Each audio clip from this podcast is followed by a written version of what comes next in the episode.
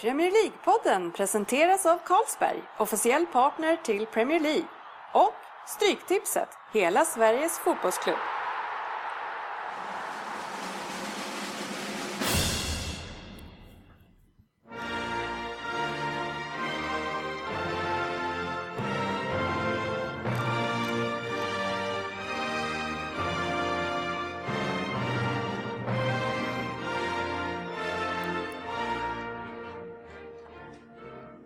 Det här är Premier League-podden, fansens podcastmagasin om Premier League och den engelska ligan. Det här är agendan för vårt 71 avsnitt. Vi öppnar med en Liverpool mot Manchester United special som kommer innehålla lite reportage, intervjuer och såklart matchsnack från den heta matchen. Efter det så har vi veckans appnyhet och sedan tävlingen Vem där? Och avslutningsvis så ska vi bara kika in lite grann i tips-SM och se hur det ser ut inför sista omgången. Så välkomna till detta specialavsnitt som vi ska göra idag som jag sa. Mitt namn är Dennis Kjellin och med mig i studion så har vi de nyblivna Liverpool-supportrarna Crystal Palace Svensson, Andersson Könberg eh, och kanske inte så nybliven eh, sportchefen Lundqvist. Tjena killar och tack för senast. Varför säger du bara våra namn och nybliven Liverpool-supporter? Ja, ja, ni märkte det alltså? Du var ju den som tog på skylten och... Snacka om tatueringar på högerarmen. Precis. det- Det verkar gå må ganska pratar bra om- där borta faktiskt. Ja, hade på dig halsduken hela Tror inte resan. ni skulle märka det där alltså? Ja, den såg jag Men, direkt. men ni är med alltså? Ja. Tack själv Dennis Ja. för en trevlig resa. Ja, underbart. Eh, Vi ska berätta för eh, er som lyssnar att vi är ganska nyhemkomna från Liverpool efter att ha sett matchen Liverpool United live. Eh, Och det är våra vänner på Carlsberg Sverige som gav oss möjligheten att göra så. Och också då det här specialavsnittet. Carlsberg är ju sponsorer till Premier League som ni säkert känner till och dessutom Jörgen till ditt Liverpool. Ja precis, de är ju inte längre tröjsponsorer men de är ju lite i bakgrunden där på. Ja, men på arenan där kan man ju säga att de inte direkt känner som att vara i bakgrunden. Nej, där, var de ganska överallt. offensiva tycker jag. Närvarande. Ja. Men eh, nu när vi har varit hemma i ett par dagar, Svensson, har du hunnit smälta alla upp, intryck och upplevelsen? Man, man pratar med några kollegor på jobbet nu som är lite fotbollsintresserade så är det fan, först nu man börjar liksom, det bara sjunka in och fan varit med om när man, fan träffar du han eller? Ja fan jag stod och höll om honom och surrade med han lite där en stund. Du Alltså. får namedroppa vem han skulle kunna vara. Ja, han, jag vet inte vad jag ska ta, men att få stå där. De flesta som är lite vår generation, det är ju Robert Fowler. Det är ju, Ja. säger mer, han är ju, han är ju den han är liksom. Det är väl ingen man, skulle jag få dra, du får träffa fem stycken, kanske inte han skulle vara, men när man får stå bredvid, det är helt sjukt stort. Den här killen som man har följt under så många år på tv och både skrattat och hånat och liksom varit helt, ja det är så sjukt stor liksom. Och så står där bredvid honom. Ja.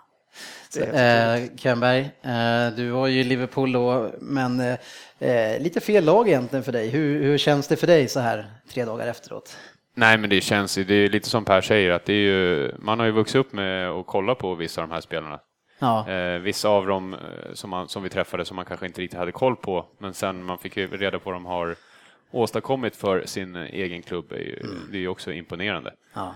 Men eh, som Per säger, Robbie Fowler, eh, han var ju en sån här spelare som man, man älskade att hata, men man vill ju ändå se en lite Luis Suarez-varning på honom faktiskt. ja faktiskt. Mycket mål och var väl lite så halvgrisig, men imponerande ändå. Bra facit.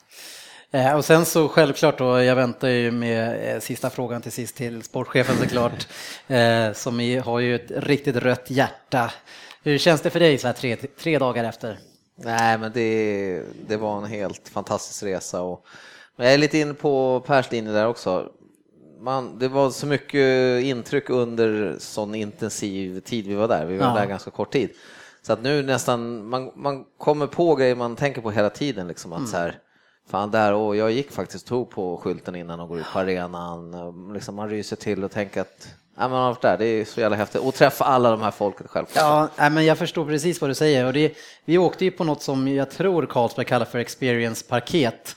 Eh, som är ganska passande och, man kanske skulle kunna plocka ut en utav cirka tio händelser som skulle kunna varit toppen på en resa. Men nu när det är tio sådana händelser så är det ju svårt att verkligen samla ihop alltså, något utav det som var det liksom värsta och, och verkligen Det är så mycket på en gång så man har fortfarande, fan det där gjorde vi också. Sen gick Ja. fan, vad där surrade man han också. Ja. Och sen efter var det det, det var så himla så här, schemat vi låg på liksom. Ja, och, sen, och sen mitt i det så bara, men fan perfekt. Det var inte så att vi bodde på Formula One hotell i London eller i, liksom i Liverpool, utan det var liksom Hilton, alltså klass på hotellet. Det var, oh, det var dunk, dunk, dunk. Restaurangen, mycket sånt också. Ja.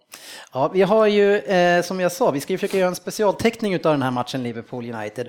Eh, och så som jag tänker att vi ska gå tillväga är att vi kommer klippa in lite olika delar och in, i det här programmet för oss själva ladda upp inför den matchen som komma skall. Och det är ju faktiskt så under den intensiva resa som vi var så är det många av er som inte har hört det som har spelats in utav en del personer som vi faktiskt kommer att lyssna på. Så det blir första gången för er också. Ja, det är ja, intressant. Precis. Det är lite med skräckblandad förtjusning jag ser fram emot det här. Eftersom det kan ju vara så att man, man ska uppvisa sina språkkunskaper här. Vi har ju varit lite taskiga mot sportchefen Lundqvist här och jag känner att efter det här kan det bli så att man måste tona ner de där sångningarna lite på engelska språket kanske. Fast ändå. nu måste vi... Ska vi börja där? Ja, när du ändå tar upp det så måste vi börja där, för vi, det är ju så underbart. Eh, vi sitter uppe på läktaren och det, det går lite knackigt för Liverpool. Knackigt, ja. Och så är det en kille som försöker mana på sitt lag allt han bara kan och hoppas få igång dem. Och han gör det på svenska. Ja. hur, hur, tänker man då? Nej, man är nog så inne i matchen att man helt plötsligt bara vill att det där laget ska skärpa till sig och då byter man helt plötsligt i sitt modersmål och vrålar ja. På något sätt, det är väldigt konstigt, men jag tror det var tydligare för spelarna vad du sa ja, jag tror på svenska än, än om, om det hade varit på engelska. Ja, ja, din engelska var lite otydlig. Jag, jag ville vara förtydlig. ja, ja, ja, underbart. Veckans fokusmatch. Ja, vår uppladdning den började faktiskt med ett besök utanför Anfield dagen innan. Eh, då vi både tog en tur i museet eh, och sen även gick runt inne i stadion och lite utanför staden med en guide som vi hade fått där. Eh, och det vi först gjorde det var att vi backade baks lite grann från arenan och försökte liksom få en blick över hur det såg ut där. Vi lyssnade lite grann på hur vi resonerade kring det.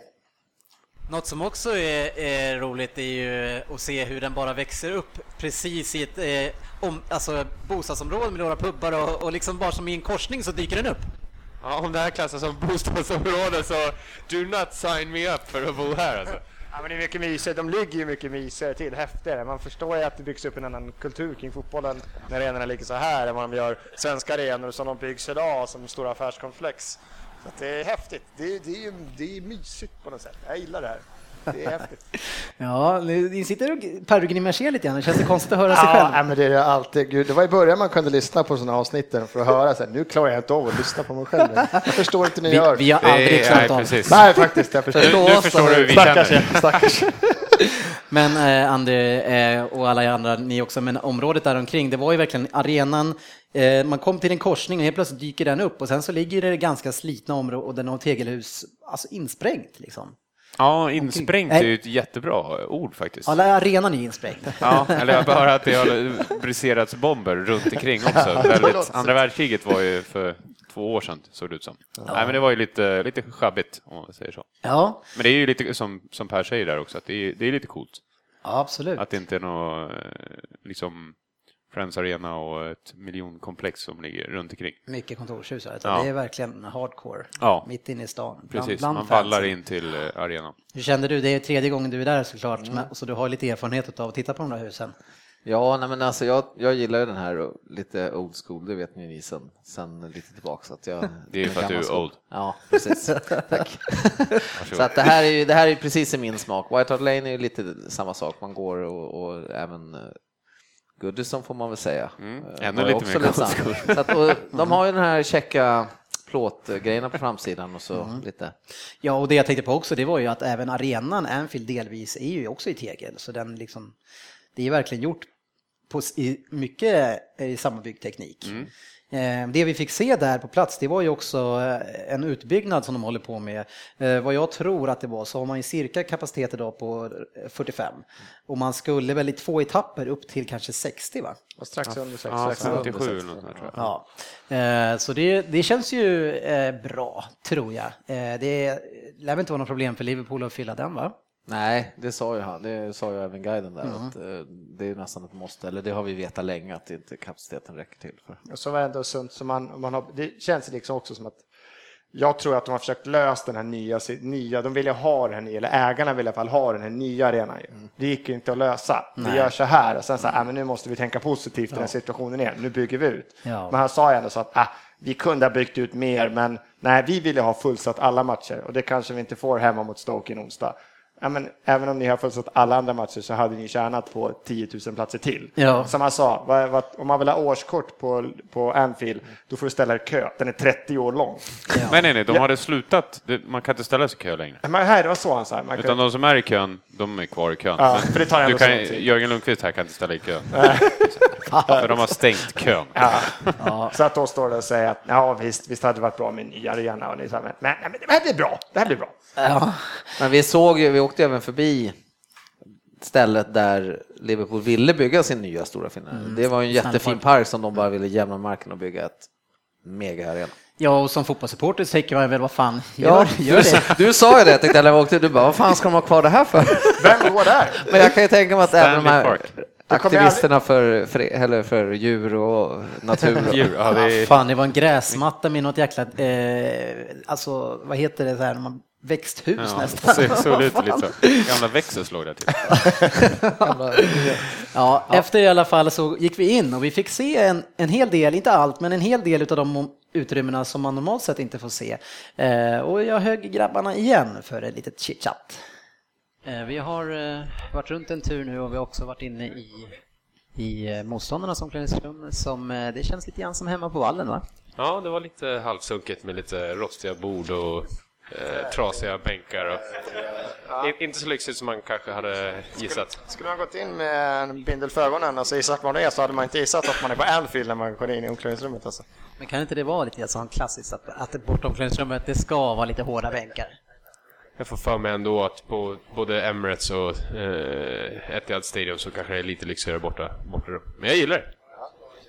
Bortalaget skulle få skit själva arenan då, eh, så som vi kände på utsidan så kände man att den var ganska, inte, inte så här omvälvande och när man kom in så det var, det känns som en lite mindre arena va? Ja, eh, nu har jag kanske inte varit på extremt många eh, fotbollsarenor tyvärr, men eh, just bara, vi var i Directors box och det kanske inte kändes riktigt som att det var just där ägarna skulle sitta. Det var lite... Det var inte lyxkänslan infann sig inte? Nej, nej, inte riktigt. Nej, absolut inte. Nej, och, och sen det vi kan säga inför imorgon också, det var att vi, vi, när man såg lite långt ifrån så var ju eh, planen så fin ut, men när vi kom närmre då, det var lite glest i gräset alltså. Ja, men vi får ju se imorgon. Jag tror att spelarna ska kunna hantera vilket gräs som helst. Ja, vi trampar vidare. Ja, eh, som, ni, som ni hör så kommer det vara lite varierande ljudkvalitet, men det är lite så när man är runt på location och spelar in. Eh, vi kom ju nära till slut den här gräsmattan som vi avslutade med och den var ju ganska kortklippt och fin va? ja, som sagt kan de inte hantera det där, vilket som när vi går in på matchen kanske vi kan konstatera att kanske inte alla gjorde till slut ändå. Nej, men, men någonting som jag fascinerades av och det som man inte visste, det var ju sidlinjerna. Jag vet inte om ni tänkte på det, men sidlinjerna var inte gjorda på gräs, utan de är ju gjorda, förmodligen så är det något hårt underlag där under och det ligger ungefär, jag skulle säga att det är nästan en centimeter under gräset, vilket som gör att vissa bollar som man är nästan säker på att de ska rinna ut, de kommer förmodligen hållas kvar. Det har man ju ingen aning om när man kollar på TV. Ja, det var som att ränna, för det var inte riktigt vad sa han, själva Anfield var ju till 95 procent någonting gräs. Mm. Men sen precis när planen tar slut, när det blir sidlinje och kant, det var ju plast. Ja, mm. men det är så gör men väldigt så gör, många. Ja, för att slippa linjemannens, eller? Ja. Slippa linjemannen. Ja, nej, alltså, ja, hans, det inte göra hans den här gången som alltid blir ja. Men, men annars också inne i Anfield, och det som jag slogs av som har varit på några utav de modernare arenorna nu, att det var, det var väldigt trångt och dåligt med utrymmen och väldigt oglamoröst skulle jag säga. Ja, det är helt sanslöst. Man, man tittar på tv och efter matchintervjun och man ser det.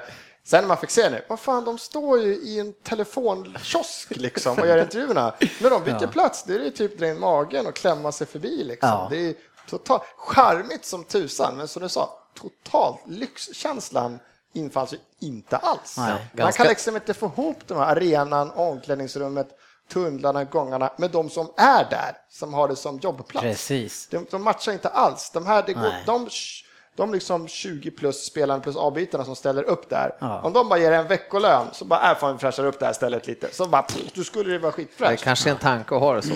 Motståndarna ska känna att fan, this is Anfield. Liksom. Men Här sen så, inte tro att det är en eh, jävla lyx.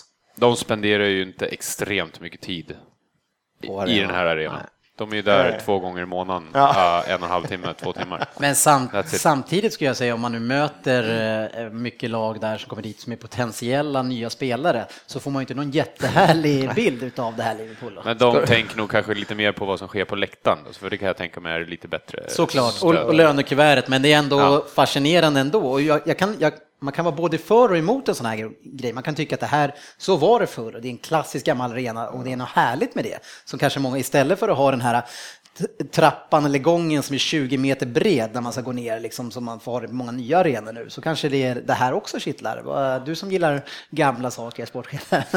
Ja, men alltså, jag skulle ju hellre, alltså nu, nu är jag färdig, men jag tror så här ser det ut, om vi säger då, säkert Goodison och lite andra, det ser ju säkert ut så här, inte kanske exakt, men det skulle jag gilla, det här tajta liksom. Och att Ja, det är det. Men jag skulle inte vilja stå, vad är det man ser bilder från? Är det Barcelona man ser? Det är liksom Ja. två stycken eh, motorvägar på var sida och så en järnstolpe som går, så kommer de så en och en gående så här. Hur ocharmigt som helst liksom. Det är ju lite med det där att de ska trängas liksom. Men blir det bråk i den här gången alltså? Hur ska man få stopp på det? Ja, men det var det jag tänkte säga.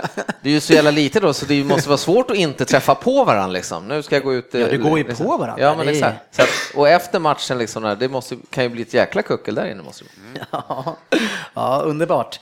Eh, och det, sen så, vi trampade ju vidare som sagt och vår guidetur skulle ju faktiskt sen ta en helt chockerande vändning för sportchefen i den här podden. Eh, det var ju en sån otroligt solig och härlig dag med vackra och spännande vyer, men det vändes helt till fasa och stor ångest. Vi lyssnar på varför. Under vår guidetur här med med guiden helt enkelt. så, ja, precis, så fick vi ju höra chockerande nyheter. Och jag, och jag tänker att det André får berätta och så får vi ta en kommentar från sportchefen sen. Ja, eh, han verkar ganska insatt som sagt den här guiden och han nämnde att eh, Steve McManaman, Robbie Fowler och även Ian Rush är egentligen eh, Everton-supportrar eh, med hjärtat. Och det är lite skönt att höra som Everton-supporter. Sportchefen, vad har du att säga om det? Nej, jag ska prata lite med honom och höra om vi verkligen förstod det där riktigt. Det låter helt sinnessjukt att tre nästan största i Liverpool är ju helt chockade. Excuse me, excuse me, uh, is it right that Ian Rush and uh, Robbie Fowler and Steve McManaman are Everton supporters? Yes, yes. I'm Jamie Carragher. And Jimmy Carrick. Started the carrier där. And Michael Owen, he says. Jag går hem till hotellrummet och gråter. Guiden, guiden har dödat. Ja, herregud. eh, Vad, eh, vad säger du sportchefen? Nu får höra det här igen nu. Jag var, jag var ju lite halvorolig där ett tag, men eh, det är ju inte sådär. Det vet vi ju nu. Nej, det vet Det där, det där funkar inte. Andy, Andy som är Everton-supporter, det var väl en härlig nyhet det där? Ja, och det känns ju spontant som att det var, det var inte bara han som sa det. Det var Nej. flera som sa att eh, det är ju väldigt många som har startat sina banor eh, som Everton-supportrar. Sen Mm. eh, så har de ju blivit Liverpool-spelare och ja, de har väl såklart känsla för sin klubb. Och, vill, Såklart. och vill, de har ju betalat hela deras framtid och för, de får ju gå på matcher och käka gratis och dricka öl. Jo, Men eh, hjärtat är alltid kvar där det startar. Ja. Och det, det är lite grann Svensson som att alla ditt AIKs största legender egentligen skulle hålla på Djurgården. Hur, hur hanterar man en sån grej som ett fan? Vad tycker man om det egentligen? Ja, nej, usch, det är, för, det är liksom inga, inga dussinspelare liksom. det, det var inte som att det var, ja, jag vet inte ens vem jag skulle kunna ta upp ur Liverpools alla spelare där, men nej, det var ju en chockerande nyhet och som alla Men upp säg, det. säg en. AIK-spelare då som du skulle jämföra som, som nu fick reda på Ja, men sen för det är så jävla svårt att jämföra, det är en helt annan, men vi har ju Nebosha som är liksom en AIK-legendar som kommer ju från Djurgården. Men han står ju inte och säger att hans liksom hjärta är Djurgårds hjärta, utan han är aik liksom. Han skulle aldrig på något sätt komma ut och erkänna det här. Det här kommer ifrån för att det här är just de sagt. Det kan inte komma ut med sig. Det är inte som att någon har liksom Ah, han Att flera bara hittar på? Nej, jag tror inte att guiden på Liverpools arena får så att säga. Så där Nej, han skulle inte ta upp det annars, Jag tror att han liksom. blir av med sitt jobb ganska snabbt Ja. om det skulle vara falskt. Ja, men. Jag tror, jag tror att han har blivit av med sitt jobb på Goodison och nu är han bitter Everton-fan som går runt på Liverpool Arena och sprider Falska rykten. Och får behålla, sitt jobb, och får behålla sitt jobb där. där behålla jobbet. Ja, vi kan väl lugnt säga i alla fall, eh, oavsett vad du vill ställa dig emot det här, att, att eh, vi var tre av fyra som tyckte den här guideturen slutade väldigt bra. en annan Oväntat. hade det, var lite ångest eller? lite grann va? Var lite så här, vad säger han? Ja, dagen efter i alla fall, det här var på lördagen och söndagen, då var det ju alltså dags då för det här stormötet. Eh, historiskt sett mellan då de bästa klubbarna i England. Eh, men i det här fallet så handlade det ju kampen mest om då Champions League-platsen, även om det såklart är mycket prestige. Eh, väldigt mycket förväntningar och förhoppningar hade vi. Eh, och också väldigt mycket frågor som vi ville få svar på kring de här lagen. United hade gjort en kanonmatch senast mot Tottenham, eh, men vi var ju lite osäkra i senaste podden om det berodde på Tottenham eller om det var United som hade kommit igång på ett helt annat sätt. Eh, och inför matchen här så fick vi veta då att legenden Steven Gerrard skulle sitta på bänken och det var Jordan Henderson som skulle vara kapten i hans ställe. Kvällen innan matchen, om vi backar tillbaka igen, då fick vi träffa två legendariska spelare från Liverpools storhetstid. Vi fick träffa David Fairclough, sportchefen. Jag känner inte till honom innan, men gör det nu såklart. Men vem är det? Nej, men han är ju en spelare som spelade i Liverpool då förstås, mellan åren 75 och 83. 1975 då kanske, vi säger 1983. Ja. Eh, var ju en, en forward, 98 matcher, 34 mål, borgar det om. Han hade väl oturen så att säga när han spelade i Liverpool att vara bakom en duo som kanske många känner igen, eller några i alla fall som lyssnar på Keegan, Kevin Keegan och eh, John Tosak. ja. Eh, Inte helt eh, jättekul. Eh, och är, om man ska hitta någon jämförelse i modern tid så är det ungefär så som Ole Gunnar Solskär hade det. Ja. Med alla de kanonerna som fanns på hans tid. Eh, och faktum var väl att han också var erkänd som en supersub. va? Jo, men det var det jag skulle säga. Att det, det var väl, jag tror när, det kan ju vara så att där började kanske kommentatorer börja använda ordet supersub, för han var ju verkligen supersub. Han hoppade in och gjorde oftast mål när han kom in, bevisade. Och det, det säger ju 98 matcher och 34 mål också, tycker jag. Ja, han gjorde några i alla fall. Ja, men sen alltså, man tycker ju som du säger David Fairclough, men lite bara vad han har vunnit. Sex ligavinster, tre ligacupvinster, fem Charity Shield, Europacupen, tre vinster, Uefa-cupen en och Supercupen en vinst. Så att hyfsad facit på de här åren då, för att vara supersub. får man väl säga är helt okej.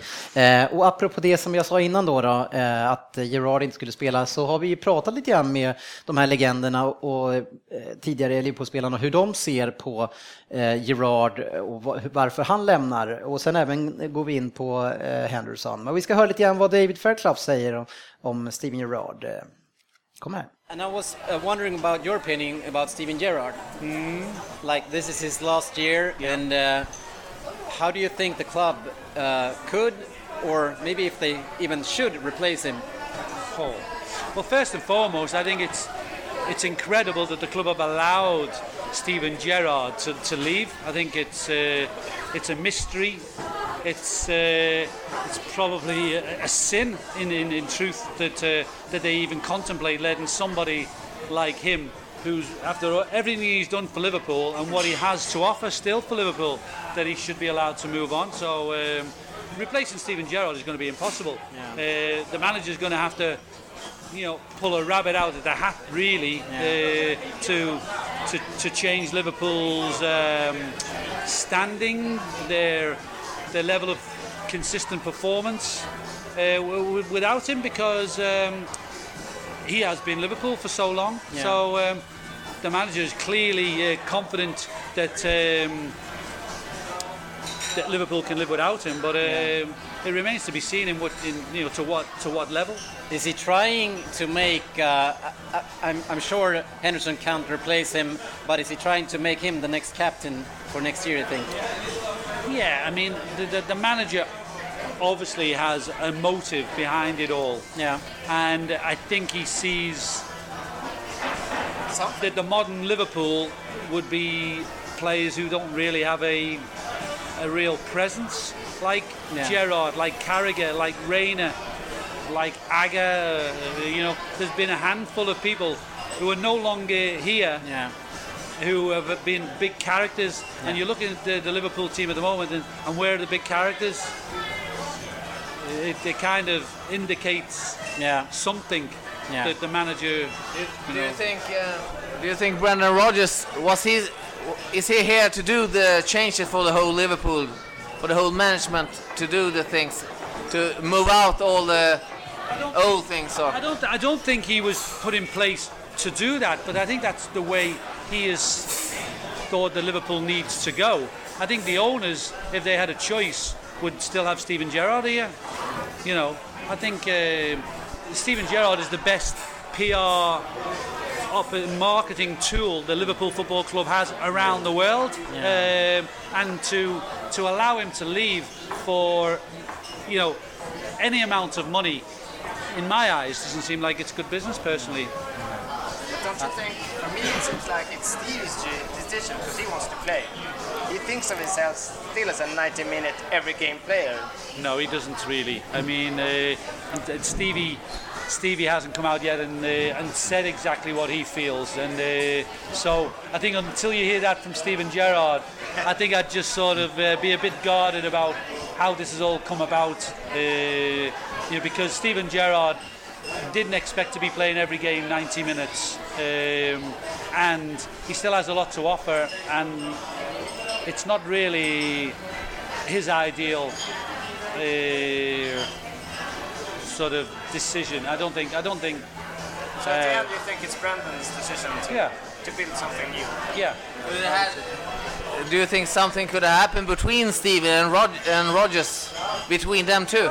I think the manager's trying to build his own philosophy. I think we've seen it before with people like Julier and Benitez, that they have a an underlying uh, desire to create their own dynasty, and um, you know it's very difficult to uh, to, to, to do that um, very quickly. Ja, det var alltså David Fairclough och eh, eh, han är ju verkligen inne på att det här är ingenting som eh, Steven Gerrard ville själv. Nej, verkligen inte. Det fick vi höra där. Eh, och det är ju bevisligen inte många som eh, gillar den här behandlingen av Steven, som på, eller behandlingen, alltså som många säger ändå är som en behandling utav, som pågår. Eh, Ja, han, de vill ju verkligen ha kvar han som liksom, ledare. i. ja. Och det jag tycker att man har hört det här lite grann. Det, det sägs utan att sägas att det här är att han inte riktigt vill det här egentligen själv. Jag vet inte hur... Nej, för jag frågade han där om, han, om, han, om det inte är någonstans, alltså Steven som kommer med krav på ett sätt som inte, som inte Roger köper. Alltså han, han, jag ser inte dig som en stad, jag ser dig, du får hoppa in, vi behöver dig, du är bra att ha laget. Men jag behöver inte dig, jag behöver inte dig som en 90-minuterskille. Jag vill inte spela dig, jag kommer inte spela dig i de viktiga matcherna. Jag kommer spela dig när jag behöver dig, som de andra liksom, bänkspelarna. Och jag tror inte han köper den situationen. Jag tror, han ser, jag tror fortfarande han ser sig själv som så mycket mer. Jag tror inte han ser sig själv som att skriva på ett nytt treårsavtal för att lira sju, åtta matcher för att vara en ledare i bakgrunden. Och han vill inte sätta sig på tränarbänken och, liksom och vara där som någon statusgrej, att jag ska vara här heller. Fast- Och då, då blir det en ohållbar situation tror jag med en stark ledare som Rodgers. Fast då är det ju, känns det som någon utav dem ljuger, för att Steven går ju nästan ut och säger också att han sku, har ju kunnat tänka sig att ta den här rollen lite bakom. Liksom. Och, och jag tror också det, och det som Fairclough är inne på, han, han, det, det är inte hans sätt att göra en sån här grej. Och han menar, han har ju haft, om någon, möjligheter att lämna Liverpool under alla sina dagar, men han har ju varit Ja, ja, ja. klubben trogen jämt, han är ju den största ikonen någonsin.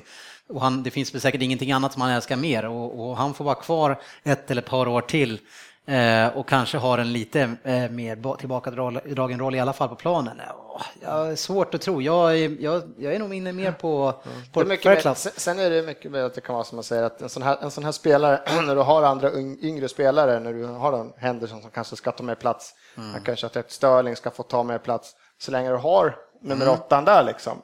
Ja. Det är han liksom. De hamnar ju där bakom. De hamnar alltid på tillväxt och ska ta över. Någon gång ska de ta över. Ja. Och så sitter han där hela tiden. Det är Och- fortfarande han som Precis, ska och det, vara. men det talar ju för varför Rodgers då har på något sätt sett till att han inte ska vara kvar. Eh, Ja, precis. Sen, så kan det inte vara, sen kan han ha gjort det i ett resonemang med Gerard, men ändå förklarat hur han ville och sådär. Och det, du, det som du säger, det är ju jätteviktigt, för vi såg ju lite grann när det gick som sämst för Liverpool och det var allting skulle gå via Gerard och Gerard var inte lika bra på grund av, kanske inte så mycket han själv, utan för att man inte hade farten längst upp med Suarez och Sturridge i år. Men allting skulle gå via Gerard och det är som du säger, och då blir det ett problem, då blir det en belastning. Och det kanske Rodgers också kände och det var väl i de här tiderna det här kom, började komma fram, att han ska gå till Och sen att LA Galaxy. belastningen kanske inte är som du säger, är inte Gerard eller spelaren i sig, för om man drar en parallell till vårt kära svenska landslag där det är som är katastrof, med varenda bolljävel ska gå till Zlatan.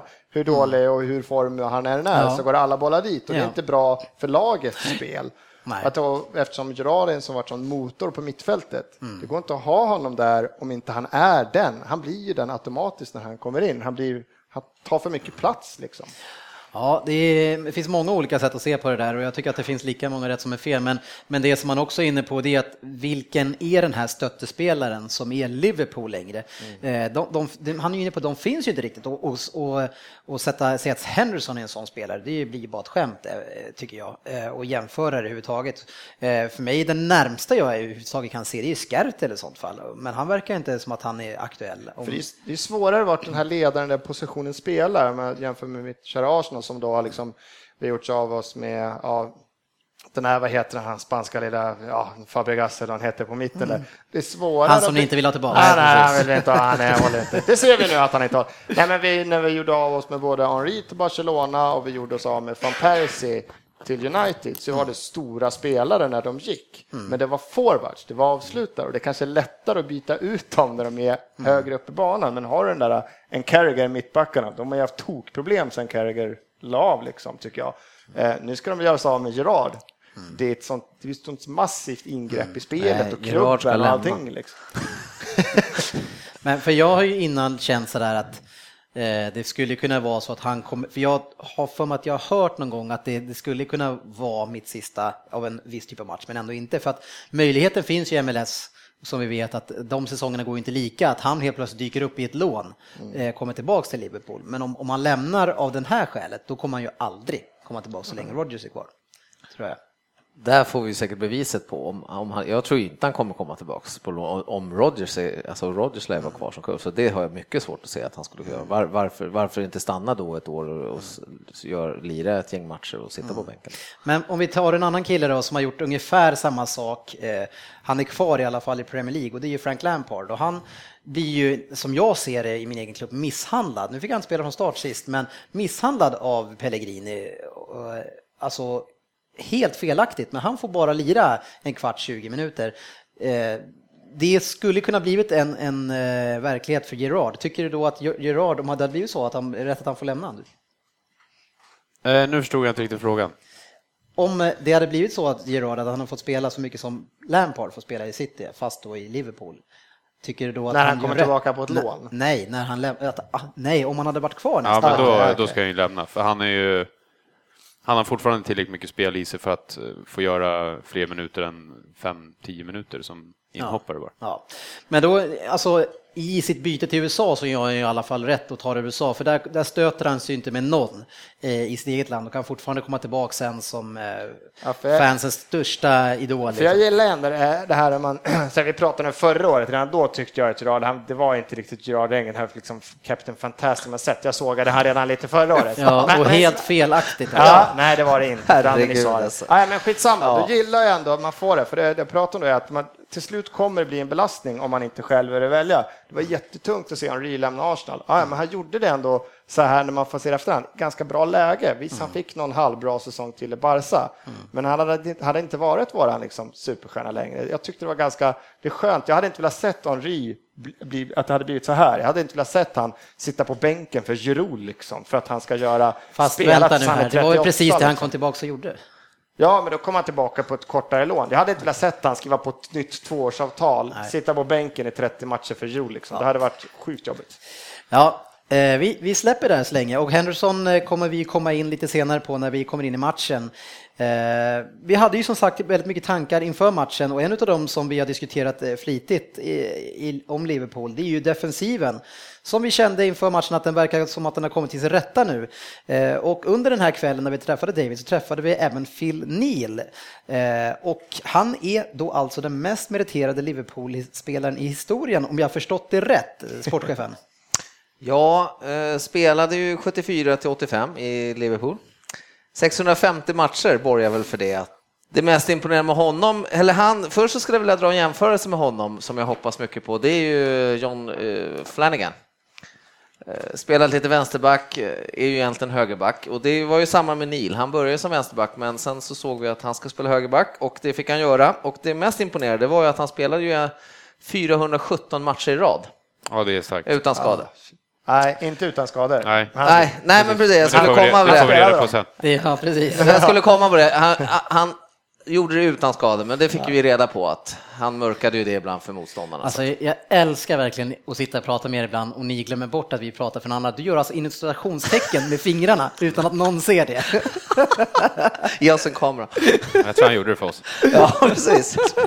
Ja, fortsätt. Ja. Eh, nej, men fortsätt. Det var väl egentligen det som var det roligaste om vi ska hitta någonting om filmen. Ja. Nej, men det är mest det här 417 matcher i rad. Det visste faktiskt inte jag men jag Men läste han på hade ju om honom. lite mer bra stats. Ja, och sen... eh, Han Ja, väl en precis. titel eller två, eller hur var Ja, det? men precis. Åtta ligavinster, fyra ligacupvinster, Europacupvinnare fyra gånger, Uefa-cupen en gång. Tydligen knappt värt att nämnas. Jag, jag, Ja, älskar men att jag- du, tänkte- klippa bort det där. Ja, men jag- Åtta ligatitlar. Jag ser ju, när jag börjar rabbla stats, jag ser ju på er hur ni himlar med ögonen, så jag vet inte om jag ska dra allting ibland. Vi, eh, vi pratade ju med han då som sagt om det här med defensiven eftersom han som du säger, han var ju gammal back, eh, ytterback var han. Eh, och vi hör vad han sa om det. Last uh, couple of games, uh, it seems that there have been a change in the defense, much more tighter and, and a lot more clean sheets. Yeah, Ha- have you seen any difference in the tactics? Not really. I mean, Mignolet's, um, you know, there was a big question. Um, there was big questions of people coming into the club. You know, nine new officials. It's almost having a new team alongside the rest. Yeah. Now they've got a huge. We didn't last year have a great variety on the bench. So Brendan knew he had to expand, but to bring in nine people, I think, and I don't know whether I'd love to ask Brendan this, but I think he struggled knowing his best team till February or January, February of this year. Yeah, okay, yeah. Ja, eh, om vi bortser nu från matchen, vilket som vi ska göra än så länge, sportchefen, Eh, så kan, skulle det kunna vara lite så, så att det, tiden eh, verkar som att den läker de såren som har blivit just för att man tar in så mycket nya spelare. Det försvarar inte förra året, men det här året i alla fall. Och nu när eh, man börjar hitta varandra så kanske det fungerar lite bättre. Ja, det gör det väl. jag, jag var inte riktigt med på ditt utlägg. Kan du? Ja, alltså de är många nya spelare i Ja. laget och det tar ett tag att spela ihop dem. Ja. Och det, det är kanske det som börjar hända. Och, och lika så som vi såg förra året med Mourinho så var, hattade han väldigt runt med spelarna och vilka, alltså vilka som skulle vara vart och väldigt mycket byte. Medan i år så har ju han hittat sin elva och, och vad jag hörde så är det sju stycken spelare som har spelat extremt mycket och håller verkligen eh, kontinuiteten. Ja, och eh, det har ju verkligen inte kanske Liverpool haft, speciellt inte i början av säsongen. Och det är, det är ju inte bra. Det är inte bra för någon klubb, eh, bevisligen. Men nu har de hittat, eh, framförallt i defensiven, att det är samma fyra som spelar. Och jag tror att det är lite grann är lite Premier League-sjuka det där och det kanske skulle kunna vara en förklaring till varför det går eh, ganska knackigt för att, att det, det, ekonomin blomstrar kan man väl säga egentligen i engelska ligan. Det kommer in väldigt mycket spelare och det blir kanske inte så mycket kontinuitet. Eh, och, och man sitter som ägare, och man ser mitt lag också, man sitter med väldigt höga krav på sig att man ska leverera. Man får inte riktigt tid på sig att spela in eh, medan som en, en manager som, eh, som Mourinho, han får ju definitivt tid. Så det kanske är det kan vara en liten förklaring i alla fall varför det går som det går.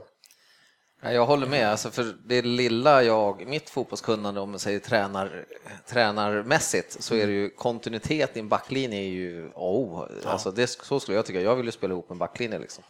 Sen att man får byta ut någon mittfält, mittfältare där, alltså så, det, det gör Men just kontinuiteten i backlinjen skulle jag satsa gärna på. Och det har de ju verkligen haft nu när han har bestämt sig för, för det han har bestämt sig. Ja, eh, Phil Neely var inne på det att han, eh, han har ju varit med om en hel del eh, och eh, han är inte så blygsam heller om det själv. Vi ska höra när han summerar kort sin karriär och jämför sig med en hygglig spelare också. Say a word like Barcelona, and it's a bit like me being Liverpool's most decorated player, and, and the only fact I can give you, and Messi is playing for Barcelona. I've won more European finals and played in more European finals than Lionel Messi. Yeah. So I must be a better player at this time than Lionel Messi.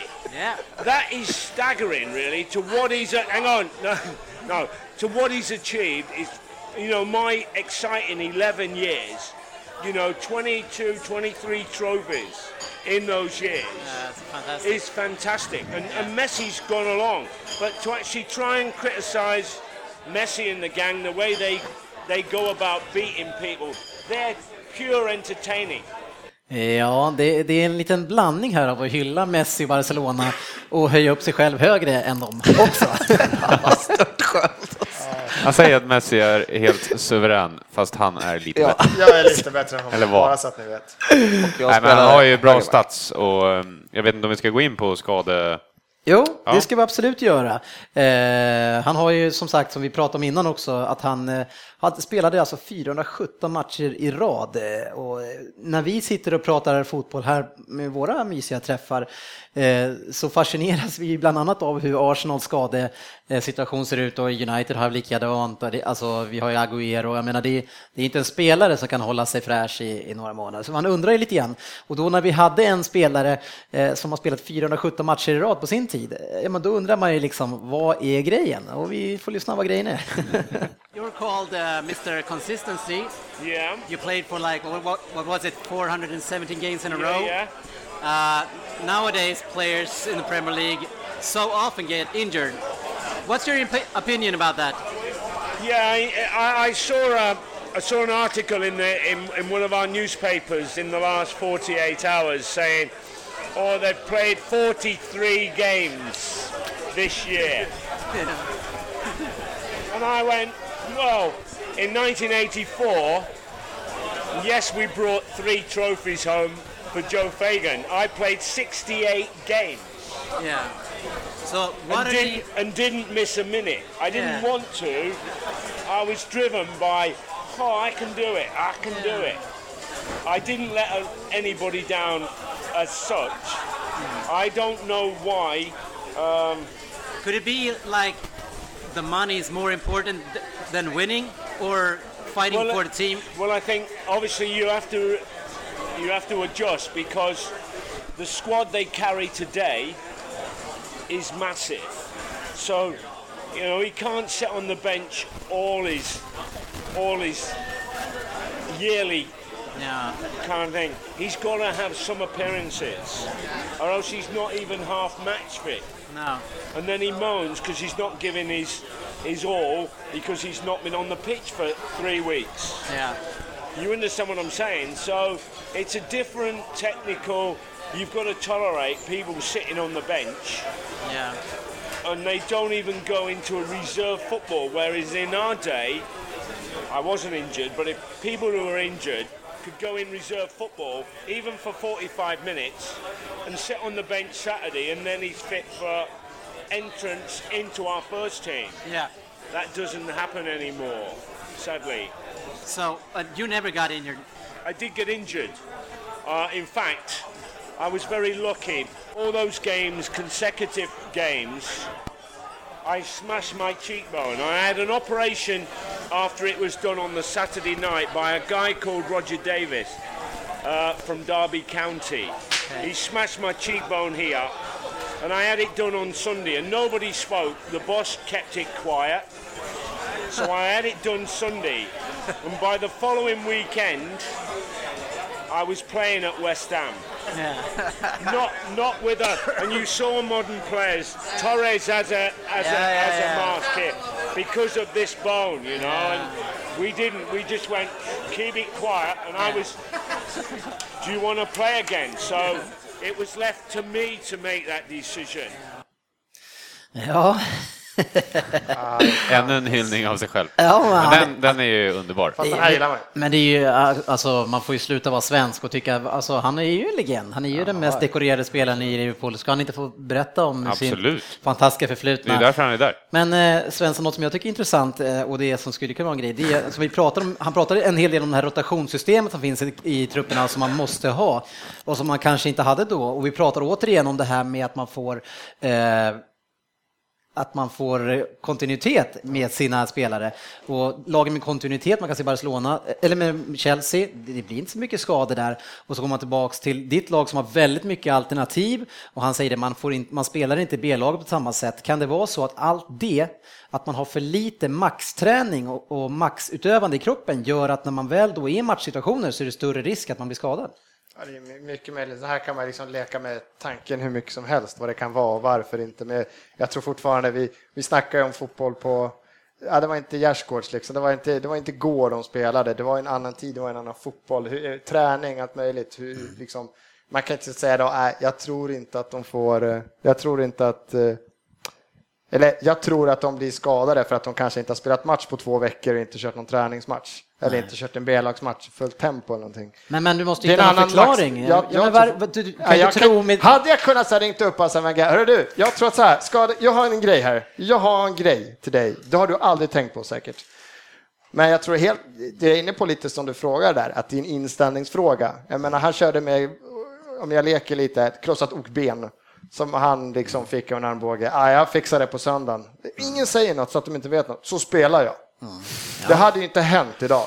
Även om, även om det hade varit en typ John Terry bara, det är lugnt, jag kör. Nej, du får inte spela. Nej, det hade ju varit eh, agenter och försäkringsbolag och allt möjligt. Så det är ju så mycket mer runt omkring. Och de har, idag, idag spelar de ju ofta, vi har ju det största vi har, det, är Costa som skadade baksida lår för sju och ett halvt år sedan och det står fortfarande, han är osäker, baksida lår. Han har ju spelat ganska många matcher ändå. Men skulle det vara så att det fanns en tendens att, att det, här, du kommer, du, det finns en risk att du är borta länge nu. Du får inte spela, det är farligt. Det hade han fått en smäll på sitt okben när han kärades ner på den här matchen helgen efter. Han hade ju kunnat liksom pajat fejan och aldrig mer andats Men du näsan. skriver jag min teori, då går vi till old school här, pappa old school, Jörgen, alltså vad säger Nej, du? men jag tänkte precis säga det innan du ställde frågan. Jag, jag är lite intresserad av den där teorin faktiskt. Mm. Jag tror också på något sätt ändå att lite mer, jag säger det, det, de kan ju inte spela kanske två, tre matcher i veckan, men alltså lite mer matchning tror jag också så att du kommer i matchtempo, match, i rätt situationer. Bla, Det är mycket med det där tror jag. Det, här var en intressant, eh, faktiskt en intressant vinkling. Ja, jag tyckte själv, det var därför jag tog upp den igen. Se om jag kunde få någon Och medhåll. du fick medhåll och du fick ett old school. Men för att jag menar, det kan inte vara så att virket var tuffare förr liksom. Det, man måste ju kunna, vi har ju sån enorma möjligheter till träning och, och Där, eh, jag har ju min teori som är, eh, den kan vara lite kontroversiell. Eh, Man ser ju på spelarna på 70 80-talet, absolut, fick de en rå tackling så var ju inte de som liksom, det var inga filmare direkt på den tiden. nej. På den tiden så var det ju fult att överhuvudtaget ligga och visa några former av känsla att man har ont. Det är ju tvärtom nu. Och sen så tror jag att den här träningen som alla spelare gör nu, att de ska ha gigantiska lår och överkroppar och allting, det gör ju såklart att mer saker kan gå sönder som muskler. Det är inte så att de bygger upp de här jättemusklerna för att benen, de ska skydda själva benen från att bli krossade. För det händer ju jättesällan att Ja, man det är efter benet. matchen när man ska ta av sig tröjan. Ja, precis, att det är jobbigt. Så jag tror att det är ju snarare att man hör baksidor som åker. Men har du inte en världens största baksida eh, så kommer inte den åka. Nej, det är också spännande teori. Så jag, jag tror att det, det var ju otroligt mycket mindre eh, att de körde 200 eh, push-ups och eh, benböj och hela, Helt hela annan sorts träning. Annan sorts, Ja, dels det, men sen jag tror att det var mer sega spelare. Liksom. De klarade av att, att bita ihop och eh, det var det, var ju ett lägre tempo. Det är Ja. inte direkt så att vi kan, det är ingen som gjorde eh, Sturridge-löpningar eller dylikt på den tiden. Det är klart det fanns snabba spelare, men det var ju för att de var eh, föddes snabba bara. Här kan man ju träna upp musklerna för att bli lite snabbare. Ja, många intressanta tankar. Vi får ta och översätta det där och skicka till Wenger så får ni i alla fall ett par möjligheter. Eh, inför matchen så eh, tog de oss, eh, ja, tog de, eh, Karlsberg tog oss till deras egna lounge då på arenan eh, och där eh, cirkulerade det ju otroligt många meriterade Liverpool-spelare. Vi träffade bland annat Kevin Keegan, Robbie Fowler, Phil Thompson, Dietmar Hammond och John Aldridge. Eh, och den sistnämnde, John Aldridge, eh, tog jag en liten pratstund med angående en hel del av det som vi pratade med de andra om också för att få second opinion. Så vi kollar vad John sa. So uh, I'm standing here with the legend John Aldridge. Uh, hello, John. So nice to meet you. Yeah, are we doing okay? Yeah, I'm, I'm very fine, thanks. What do you think about uh, today's team under Brendan Rodgers? Um, well, we're, we're, doing all right. We're doing okay since Christmas. We're doing very, very good indeed. So we just got to keep it going, keep the momentum going. We see now and the end of the season, and hopefully uh, get in the top four, whether it's fourth, third, or second. Uh, last year and also uh, parts of this year, the offense has been very good, and uh, we had some uh, critics about uh, Brendan Rodgers' defense. But now in the latest period, that seemed to have changed, hasn't it? Well, the defense is fantastic. The defense could be better. It's changed around the other way, to be honest. But we're getting we're getting the required results. You know, we're winning games one 0 We won ugly the other night, which we, we never used to do. So it's important. If you're going to win anything in football, you've got to be able to defend first and foremost, and we're doing that. Yeah, but what do you think it uh, took so long before it's starting to progress the, with the defense? I don't know. It's just, just a change of formation from a four to back to a three to back. It's uh, it's more comfortable with the players.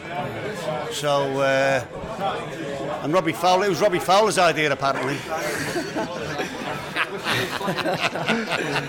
uh, uh, just one last question. Uh, this is uh, Steven Gerrard's last year here at the club, and uh, now uh, we got Jordan Henderson as an assistant captain. do you think Brendan Rodgers will try to build a team around Henderson? No, no, no, no, no, no. You don't build a team around that one player. You know, Steve Gerrard was different. He was a one-off. Probably the greatest team in the club's history. That's different with the with the players we've got now, you, you've just got to take responsibilities, be your own man. Uh, and we've got to try and move on without Steve. It's going to be difficult, but the lads have done exceptionally well when he's not been in the team of late. But do you think uh, Henderson is the captain next year? I don't know. You know, obviously he's got a chance. Yeah. He's got a chance, but it's you know, let's wait and see the end of the season. Well, thank you very much. Pleasure. Pleasure. Uh, ja, det var så Robbie Fowler som dök upp uh, bakom ryggen på mig när jag stod och intervjuade John Aldridge. Uh, lite galet. sportchefen Robbie Fowler dök upp. Nej, helt, helt galet alltså. Det är egen hög person. Jag blir fan... Alltså man berör. Alltså jag berör. Alltså in, det är inombords. Jag är helt... Nej, jag är mållös. Ja, eh, rätt galet. Ja. Det dök upp en hög person i lunchen. Ja, men det var ju faktiskt helt sjukt. Eh, alltså, när man, man kunde stå och så helt plötsligt dyker upp någon människa som man aldrig hela sitt liv skulle tro att man ska träffa och han dyker upp bakom ryggen och sticker in huvudet och garvar lite grann och kollar vad vi håller på med. Eh, och sportchefen och vi, vi, vi pratade lite grann om loungen där. Det var alltså otroligt vad mycket spelare som rörde sig. Ja, alltså först i början där när Ollers eh, kom där och så var det någon till som... Ja, Emlyn? Eh, just det. Emlyn kom där också. Och eh, då tänkte man så här, men sen kom de ju liksom indroppande bara en efter en så här plötsligt. Först sen dök Hamman upp och så kom eh, Dave Johnson tror jag var där också, en gammal eh, Det var som också. en lokala puben, fast lite bättre. Ja, precis. Lite bättre folk som droppar in på det, var, lokala det var som du sa, man liksom bara stod där och tittade så här, men är jag här nu och träffar de här människorna liksom, som jag har tittat på tv och som jag dyrkat? Liksom. Ja, eh, otroligt. Otroligt. otroligt. Ja, det är bästa eh, ordet för det. Eh, vi började ju närma oss matchstart och eh, då gav vi oss i ganska god tid upp till arenan och läktaren eh, för att känna av pulsen lite grann och se värmningen. Och eh, jag fick ett par ord med PL-poddens egen Crystal Palace Svensson. Ja, det är tio minuter kvar till matchstart, Svensson. Förväntningar? Ja, herregud, där, nu börjar det, ja, nu är det magiskt alltså, redan nu. Här, nu ser man med spänd förväntan framåt. Det är en 7-8 minuter kvar innan You Never Walk Alone och vi står fruktansvärt nära The Cop här, så att det ska bli riktigt häftigt. Som Arsenal-supporter så, så kan man inte böja sig för det alltså?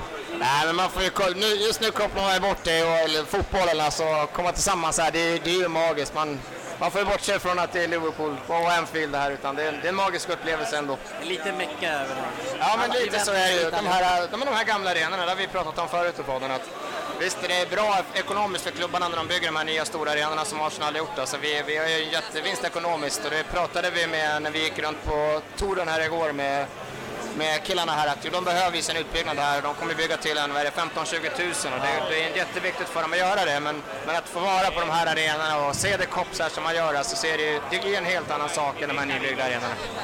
Men jag tycker ändå, man har sett många arenor där eh, den nedre delen är väldigt låg. Eh, och det, är, det har man ju inte här, så det är ändå positivt på den här arenan. Jag tycker att den här påminner ändå ganska mycket de nya typer av arenorna som man gör ändå, alltså framförallt i Sverige. Ja, men det är säkert. Den är ju fortfarande... Så här, nya arenor är ju genomtänkt eftersom det är, de är byggda för att kolla på fotboll. Men, men det är ändå någonting annorlunda. Man har varit på Friends och de här nybyggda och så komma hit till Anfield och säga det, det är klart att det är skillnad. Det är någonting som är bara, bara mäktigt med det. Ja, det ska bli verkligen häftigt, så vi, eh, vi börjar ladda upp inför You know, Walk Alone här och sen matchstart.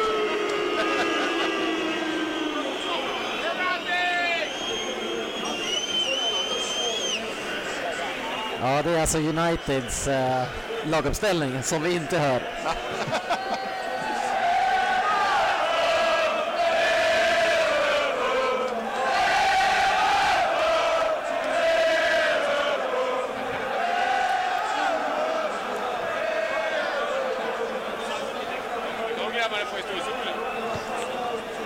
Jag hörde inte riktigt här. Vilka var det som spelade nu?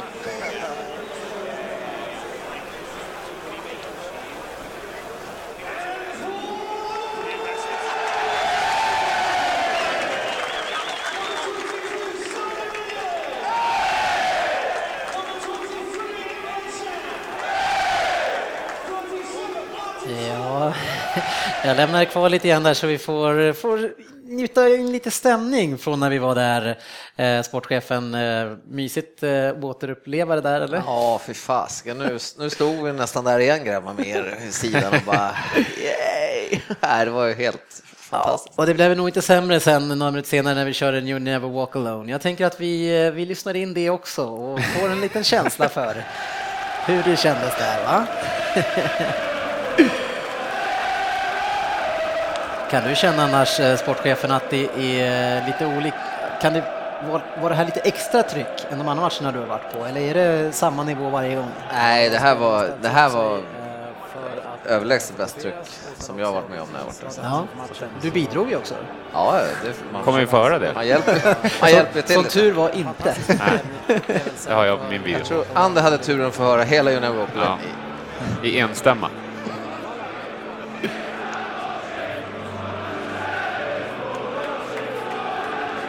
Hör ju att United försöker spjärna emot, eller vad säger man? Ja. De försökte förstöra, de lyckades sådär.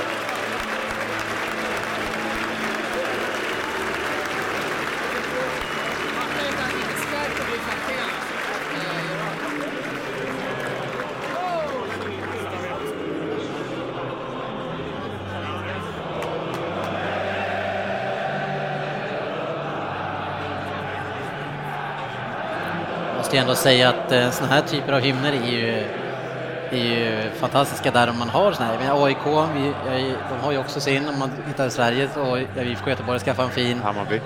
Eh, Ma- Mitt Manchester Citys Blue Moon, den är också, eh, det bidrar ju till väldigt mycket i, i, i känslan för matchen. Ja, det är häftigt.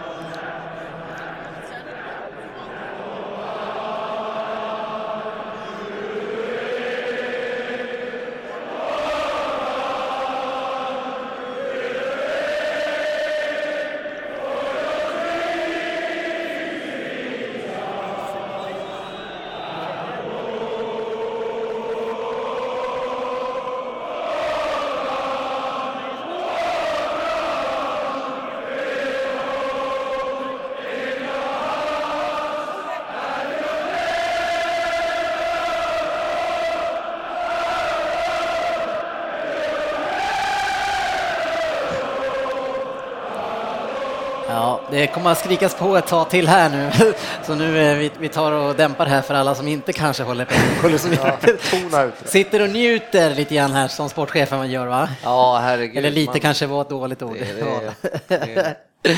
Ja. Men i alla fall, därefter startar ju matchen och nu ska vi då också ge oss in i matchen och diskutera det som hände där, för det var ju en fantastisk match vi fick se alltså. Ja, fy fan vad mycket grejer som hände.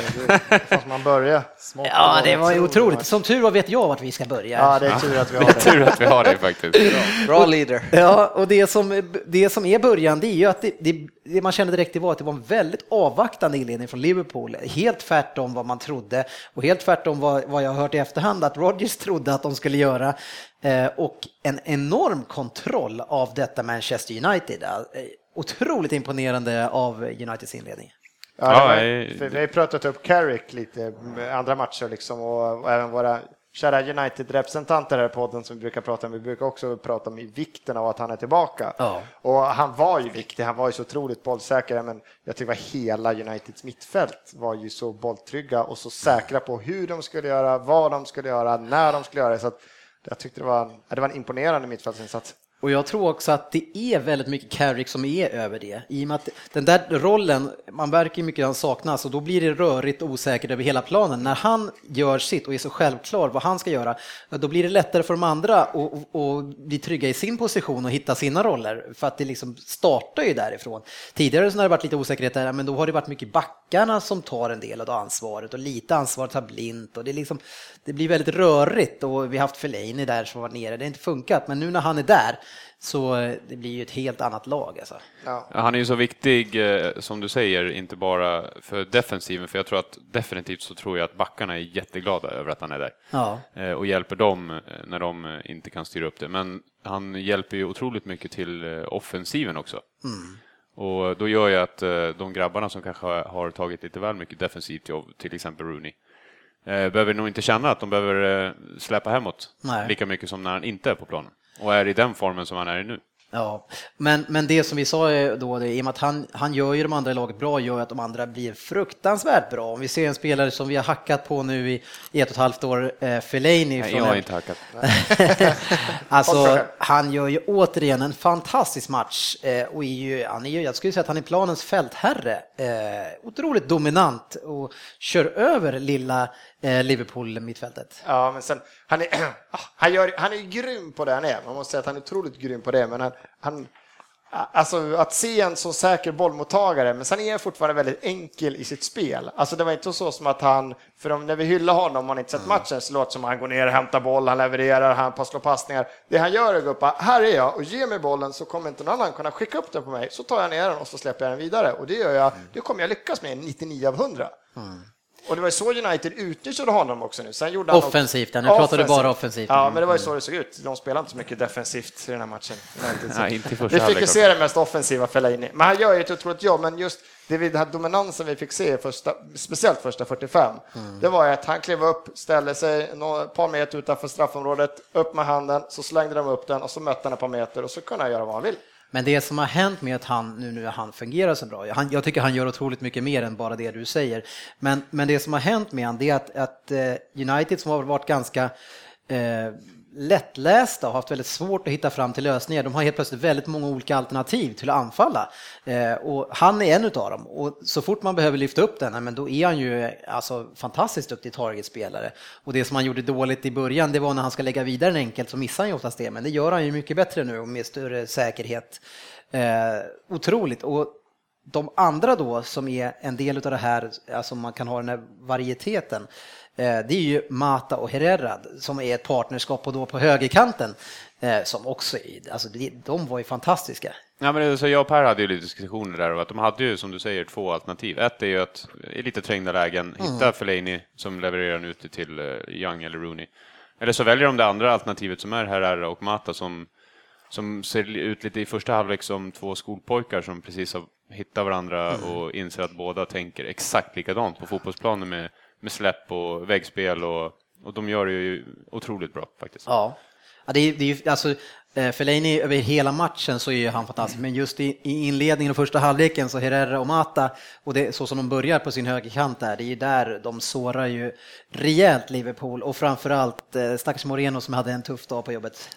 Och Moreno vill nog inte skriva hem om den här matchen tror jag med, med allt vad han åstadkom, eller inte åstadkom kanske vi ska säga. Det var ju Nej. en katastrofal start, alltså, vilket jag i och för sig tycker att hela mitt kära Liverpool hade överhuvudtaget. Så, men som du säger, eh, Manchester United var ju bra helt enkelt. Ja, Alltså, och det blir ju 1-0 redan i 14 minuten. Eh, Fullt rättvist såklart och och det är Fellaini först som hittar Herrera eh, efter ett väldigt långt anfall. Jag tror jag knappt har sett ett sånt här långt anfall från eh, United i år som sedan leder till en farlig chans. Eh, Och det Herrera gör att han lägger bollen i djupet till Mata eh, som kom- drar sig in i straffområdet och lägger den iskallt in bort eh, en spelare med form som fick det där se enkelt ut. Ja, eh, precis som du säger, han har, har ju självförtroende. Hade det varit för, nu har han inte spelat så mycket på slutet, men hade det varit eh, när han var inte i sitt bästa form så hade han ju inte satt den där förmodligen. Nej. Nej, Och, och passningen, den har man ju också kanske, Herrera, nu hyllar vi de här killarna, jag menar, man ska ju säga att Mata eh, framförallt, men även Herrera, de har ju inte levererat så bra tidigare. Det har ju inte fungerat riktigt bra, men den passningen han slår, den, den är ju också fantastisk. Nej, alltså att de inte har levererat, men jag tycker fortfarande att de inte riktigt har... eh, Nu var ju Herrera var, vart ju lite skadad, han började ju bra i, i början av säsongen, men det känns som att sen efter att han har kommit tillbaka från skadan så har han ändå inte fått chansen och jag tycker att han är en bättre på den positionen än, än de andra som har fått spel. Men jag, jag tycker det är härligt att se Mata, hur han har tagit chansen nu när han fick efter förra matchen och kom in och var jättebra och sen även den här matchen kom in. Det tycker jag är häftigt att se honom, att han är tillbaka lite. Ja, men det är en bra fotbollsspelare, man, alltså, även vilket lag han tillhör så Ja. vill man att han spelar bra fotboll. De här två matcherna som jag sett utan Mata nu, eh, det har vi inte sett överhuvudtaget i United. Han har ju varit en, en skugga av det som jag sett de här två matcherna, så det är verkligen någonting som har skett där. Eh, Men åter, om vi ska gå tillbaka och sparka lite grann på Moreno. Eh, så- Måste vi? Jag tror, han, jag tror han mår dåligt ändå den killen. Ja, eh, även om du har skrikit en del på han på svenska på läktaren så tror inte han förstår det här. Så.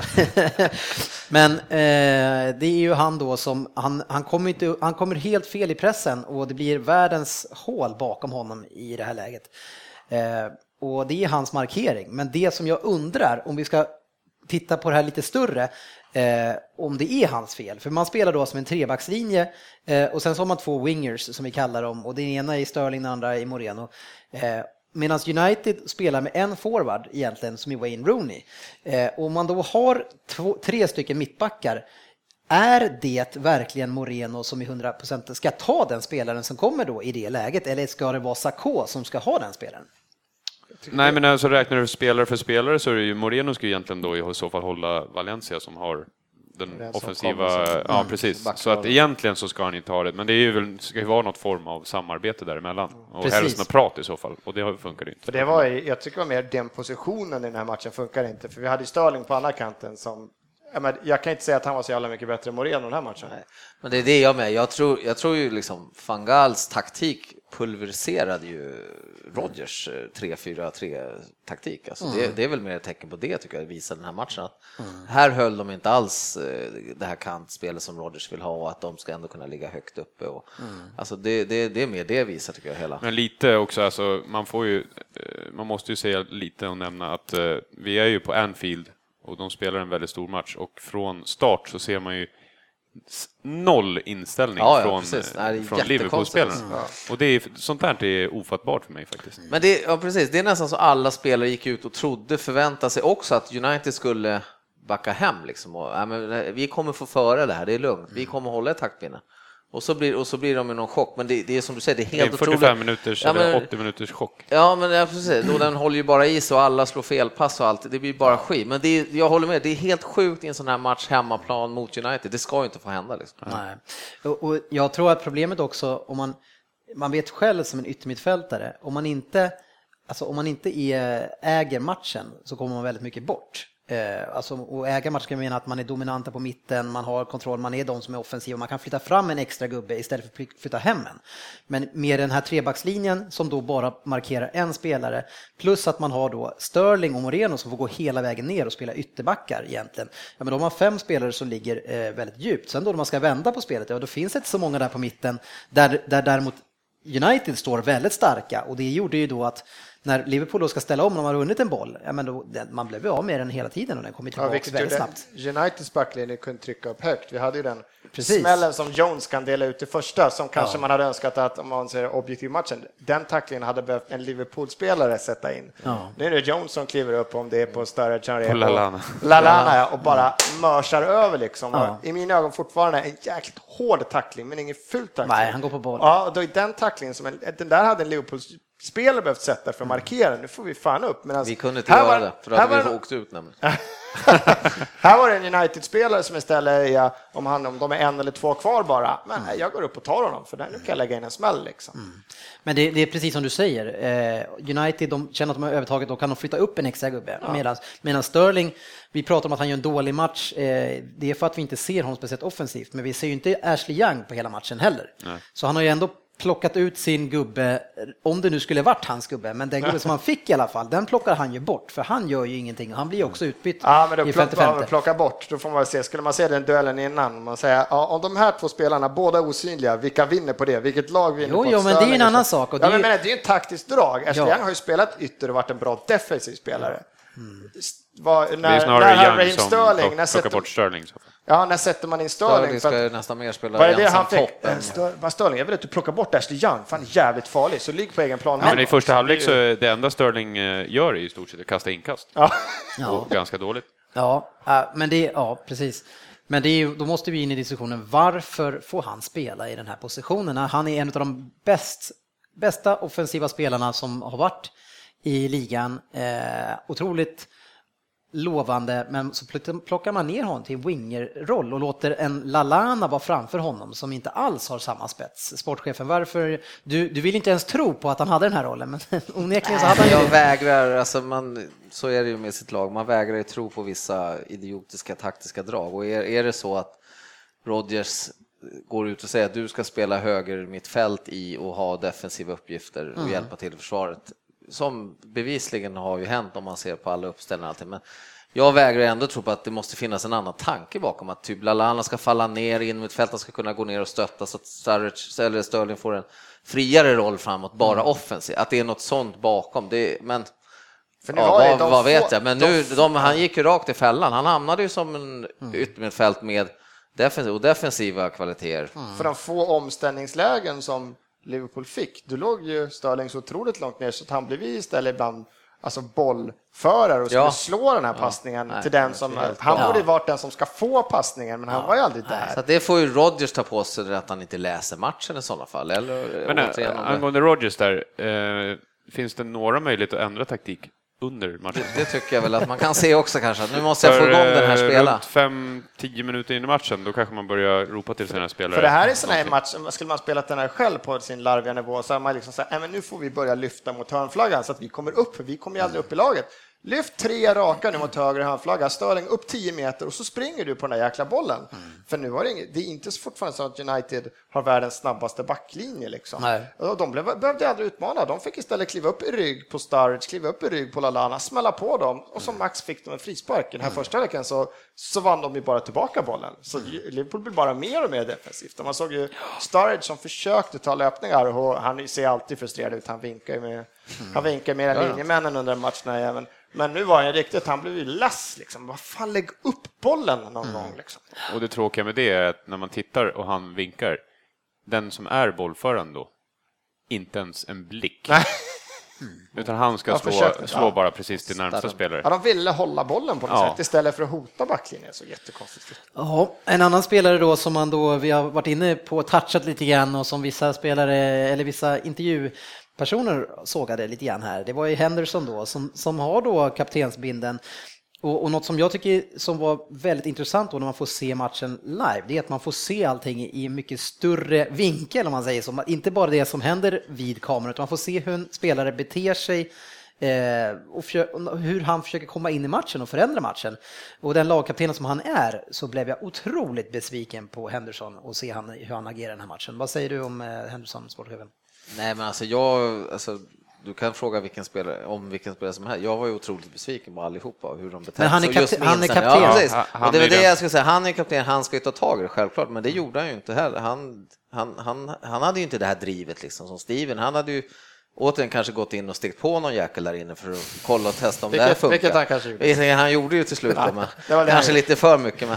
Nej, men alltså förstår ni vad jag menar? Ibland måste man ta en sån som Phil Jones gjorde då, kom undan med, och för Mm. ändå väckat upp grabben och visa nu jävlar, idag kör vi liksom. Men Henderson, han sprang runt och tippade där inne liksom. Och, och... Ja, och han, han tar sig ju inte in i handlingen och försöker förändra matchbilden, utan han springer runt på något väldigt konstigt sätt. Jag vet inte vilket, vilken roll han har och vad han försöker göra, men han gör egentligen ingenting. Om, om det finns en alibi-prestation så var det här definitivt det. Alltså. Och det får man väl inte göra som en lagkapten. Nej, om det är precis som Jörgen säger, att om det är någon som, som inte får göra det, Nej. så är det ju han. Ingen ska ju göra det i en sån här match, men det var som du nästan säger, han ska vara kapten och han vill ju själv bli någon form av den nya Gerard för Liverpool, förmodligen. Och i en sån här match, då får man inte vara så här blek som han var. Nej, eh, istället så var det Herrera Mata, Carrick och Fellaini, de var ju helt överlägsna på det här mittfältet och spelbara hela tiden. Eh, det, det måste varit smärtsamt som Liverpool-supporter att se klasskillnaden som vi fick se där. Ja, och det är smärtsamt att höra dig spela efteråt också, så att, eh, jag tycker vi går vidare. Nej då. Nej, men det är klart det var det. Det, det ska ju att sitta där annars. Men det var ju som du och jag skojade lite om att den här resan var ju så himla perfekt fram till det måste ju hända någonting under resan som inte gick vägen. Precis, eh, ni får i alla fall ett läge och det kommer ju eh, inte direkt ur någon sorts struktur. Men eh, Lalana får bollen utav Sturridge i 35 i ett anfall som då inte kom från egentligen någonstans och det är ju då Henderson som jag själv på lite grann. Han slår jättefint inlägg först till Sturridge som lirar in den till Lalana som är vid straffpunkten ungefär och bara ska raka in den här i mål men lägger den utanför. Herregud alltså. Var det närmare inkast det avslutet eller? Nej, det var tätt utanför men hur tusan kan man missa den alltså? Han måste få det på mål. Alltså. Nej, jag har ju sagt att han har varit dålig på slutet, men ni tyckte han var skitbra, så att, eh, jag tyckte han bara spelade på som han har. Nej, men den där ska han ju sätta, så är det bara. Och återigen, då, sån här match är hur viktigt som helst. När Ja. Liverpool börjar som de har gjort också, kanske fått in det där målet, nu vet vi omöjligt vad som hade hänt, men det hade ju bevisligen getts, energi måste ju kunna ha gett det, Ja. liksom. Fan, det är klart den ska sitta där. Liksom. Jo, för ni får ju energi och lite momentum bara utav just att ni fick en målchans där och ni har ju ett tryck i den här som varade ungefär en två minuter. Men, Två eh, är din, uh, fyra är mina tyckte jag kändes som. Oj, Jag kan Oj, det kan Ska vi prata någonting positivt i alla fall eh, så, så är det ju Sakho i den här första halvleken och egentligen hela matchen. Eh, han är den som jag mest tycker är med i kampen i den här matchen. Han gör en fantastisk match och det var kul att se honom. Ja, Det är jätteroligt att se, för man har sett på tv man tycker han ser snabb ut, men så alla, han ser så sjukt snabb ut. Och ändå ser han så säker med bollen. Den här matchen, passningssäker, brytningssäker. Han var ju... Jag tycker framförallt i närkamperna, i Ja. 50-50, han vann alla sina medan de andra vann, förlorade alla sina, så det blev så markant skillnad tycker jag. Ja, han var fan en fröjd, alltså, måste jag säga. Men sen alltså, han spelar ju med lite halvt som halvt små marginaler, så det skulle Ja. lika gärna kunna tippa över till att Ja, han det- gör något. är Men eh, alltså, man är, jag älskar att se det. Det Ja. känns lite grann som Andy på plan. Ja, jag, ty jag, jag tycker det var riktigt bra. Ehm, Men i andra halvleken då, då eh, så, så till vår allas glädje, alla fotbollsälskare, så är det Captain Fantastic eh, Jag stod, sa i första halvlek också hur bytena skulle gå till och att Captain skulle in. Va? Ja. Ja. Han kommer in i halvtid istället för Lalana som gjorde en blek match även han. Eh, och sen så får han gå ut igen efter 40 sekunder. Nej, så länge var det inte. 38 var det va? 36, 38. Ah, jag har hört 41 också, men eh, det, alltså på den, på den korta tiden som han är, är där inne så hinner han med en jäkla massa. För, jag tror Han han hinner är, med mycket mer än vad Henderson skulle hunnit med på Det det var lite så här intro till Benny Hill, det swishade förbi våra lyssnare. Så här. Han bara sprang runt och bara sparkade. Har du bollen? Ja, han är med också bygger upp anfall alltså. och liksom, jag förstår inte hur man kan hinna med så mycket på så kort tid. Eh, han möter alltså, eh, jag tror att är det Mata i en 50-50 situation där han går in och, Smäller på. ja, och, och träffar den lite fel, då, då gör inte Mata så mycket mer den här säsongen. eh, och sen så är det Herrera som kommer in mot Gerard efter din tackling. Eh, jag tror inte ens att han träffar Steven Gerard däremot. Men Gerard blir förbannad för att han överhuvudtaget har försökt ta bollen, så han väljer att stoppa dobbarna i benet på Herrera. Eh, och hur kan en sån här rutinerad spelare göra så i det här läget? Det här skulle vilja- Frustra, frustration kan man jag skulle vilja se jag- så det är väl första Zidane och. Gerard prata ut om sina respektive Ja. idiotiska utvisningar. har ju många stora spelare gjort idiotiska saker, men alltså mitt första ord det är, ju- det är någon sorts frustration alltså, som jag Ja. ser det. Alltså matchen går åt pipsvängen, känner ju han säkert. Fast han ska ju vara lösningen. Ja, precis. Precis. Alltså, ja, nej, jag, jag har liksom ingen riktigt sådär klocka, men frustration är... För lite mer, hade sett att han kom in i 1-0, de gör två snabba, matchen är körd och han blir helt bara bananas. Ja. Står det 1-0 med nästan 45 minuter fotboll kvar liksom. Och han bara, Han har ju liksom, jag- jag han ju kan- precis satt igång matchen precis som han behövde göra med en helt klockren, Klockren, ja. stenhård tackling på Malta som förmodligen inte kommer vilja gå in i så många närkamper till. Perfekt Gerard. Ja. Men sen när du får den där tacklingen emot dig Som inte ens träffade. som inte träffar, då eh, ska du Jag inte försöker göra minnas så om jag har sett honom gjort en sån hämndaktion någonsin tidigare under sin långa... Jag, Nej, men jag menar, för han, han får ju värma upp i första halvlek och bli häcklad av United-fansen, men det, må- han, det måste han ju bli jämt, så det är vardagsmat. Liksom. Det, det måste finnas en enorm frustration i honom. av Svensson en dag i veckan. ja, precis. Ja, men men det, det måste ju, det, man blir mer och mer så här att det ligger så mycket bakom det här. Ja, fan här. Nej, men gå inte in på någon Nej, konspirationsteori. Här drog jag igång där. Det där är, Släpp det där det där är kan ni ett, köra nej, nej, via nej, nej, nej. Twitter Det där är ett klassiskt hjärnsläpp Ja, bara. Det har ju ingenting med någon jävla bli skickad bort och hela Ja, den jag, jag tror att hjärnsläppet kommer på grund av... som Då du kan han säger- lika gärna köra en Adebayor bara inte Ja. gå in på planen i så fall. Sitta och knyta skorna i Jag hela tror, jag tror. Lallana missade sin målchans för han frustrerade över för lite speltid i början på säsongen. Han bara, Ja, jag kan precis. sätta den här, skjut utanför. Det som i alla fall har blivit konsekvensen av det här nu, det är att, eh, man, man förlorar den här matchen till slut med 2-1. Eh, och han tyckte ju själv att, att beslutet var rätt som domaren gjorde och han skäms väldigt mycket, gick ut och bad om ursäkt i TV. Eh, men han har gjort det väldigt mycket svårare för er att, att nå Champions League nu, den är gode Gerard.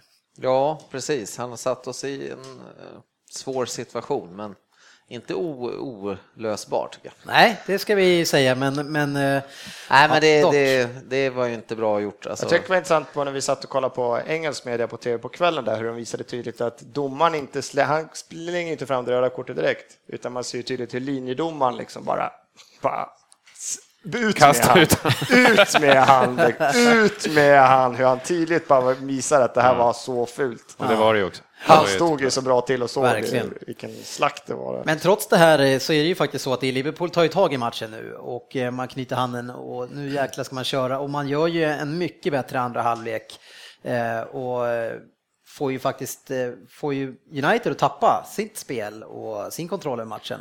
Ja, återigen, jag har sagt ofattbart flera gånger gällande den här matchen, men det är också liksom varför när ni har precis fått in Gerard och han går ut och blir utvisad helt idiotiskt, varför ska ni då få för er att Börja ni ska börja liksom. kämpa? Ja. Det borde, vara, det borde kännas som att det borde vara tvärtom, att man känner så här, nej fan det här går inte.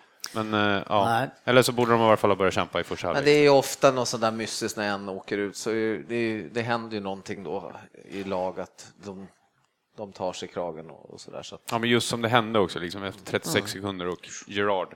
Det var inte liksom en vanlig utvisning. Nej. Jätteskumt. Eh, fram i 55 minuten, då händer det en hel del tycker jag. Eh, Di Maria kommer in eh, för Young då, då, som vi berättade var ganska svag, och han börjar med att ta ner bollen eh, med skopan på, Shit, den är så på planen.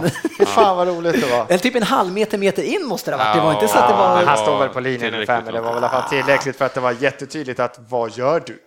Men Vad varför, gör du? men varför får han inte kort? Vi alla, gör- man kan tycka att det är skönt, men i en sån här match när man, kan, man inte vill reta upp fans som sportchefen och alla, men alltså han, han, det där, det är väl ett kort eller? Ja, det ska vara kort. Definitivt. Han släpper den. Ja, nej, jag det är så sjukt. Jag vill inte gå in på det. Och det precis efteråt eh, i- så vinner Henderson en duell och kommer fram längs högerkanten. Jones kommer farande och återigen En klockren tackling igen av missar Jones. han bollen och sänker Henderson. Och sportchefen i det här läget så det var ingen Liverpool eh, eh, som vill ha ett Det gult. var ingen hemmadomare då i alla fall. Han stod emot eh, hemmadomarstämpeln bra, Ja. tycker jag inte. Alltså. Ja, där vill du, vi- vi vill också ha ett rött där va? Ja, jag hade kunnat tänka mig att han viftade upp det röda där, för den tyckte jag väl var ganska grov. Har vi sett den tacklingen i efterhand? Eller? Jag har sett den eh, absolut. För du han- tyckte inte att det var rött fall? Nej, när vi var där. Och jag Nej. tycker fortfarande inte att den är röd. Ja, Eh, okej. Han går in och försöker ta bollen, missar ju kapitalt och verkligen sänker honom. Men det är ju liksom... Allt det är du säger benet- talar för ett rött Ja, allt, allt här. Precis! Han, han Vänta, då har vi säga så här, vi ska inte ge ett rött kort om han försöker ta bollen. Nej. Steven försökte också ta bollen där ett tag. Den låg någonstans vid deras ben. Nej, men grejen är, intentionen i den ena och den andra är ju då utfallet på hur han tänker. Jag menar, det, han missar bollen och träffar han rakt över med smalben mot smalben över benskyddet. Det blir fortfarande Eh, inte bättre för att det inte ska vara rött Nej, nu måste men du säga någonting som gör att det man ska måste vara ju kunna gult. fälla Ja. någon spelare eh, Inte med den farten. Ja, det här var inte för... Det här var Nej, inte jag, tycker inte- det- nej. den, Nej, men jag, jag, jag har inte sett tycker- det repris, men jag tycker när det händer så håller jag med om att det är en tackling. Liksom. Sen är det en... Men varför ska du säga emot mig nu då? Du, du är ju sämst på att förklara. Ja, du målar ju bara upp rätt Du målar upp det värre hela tiden. Jag säger fortfarande att det är Det en, kommer i 200 I kilometer. like det är en tackling och den är hård, men det är inte rött. Nej, jag, jag tycker att den, den, är, den är gul. Lite- Inte ens brandgul, men eh, den var, den var hård och tuff. Men eh, ja, när det skedde så ville man ju såklart eh, att det skulle bli ett rött om man var Liverpool-supporter. Eh, sen efter det, strax efter, så eh, kommer ju matchens höjdpunkt och eh, vi rullar in ett litet klipp på den.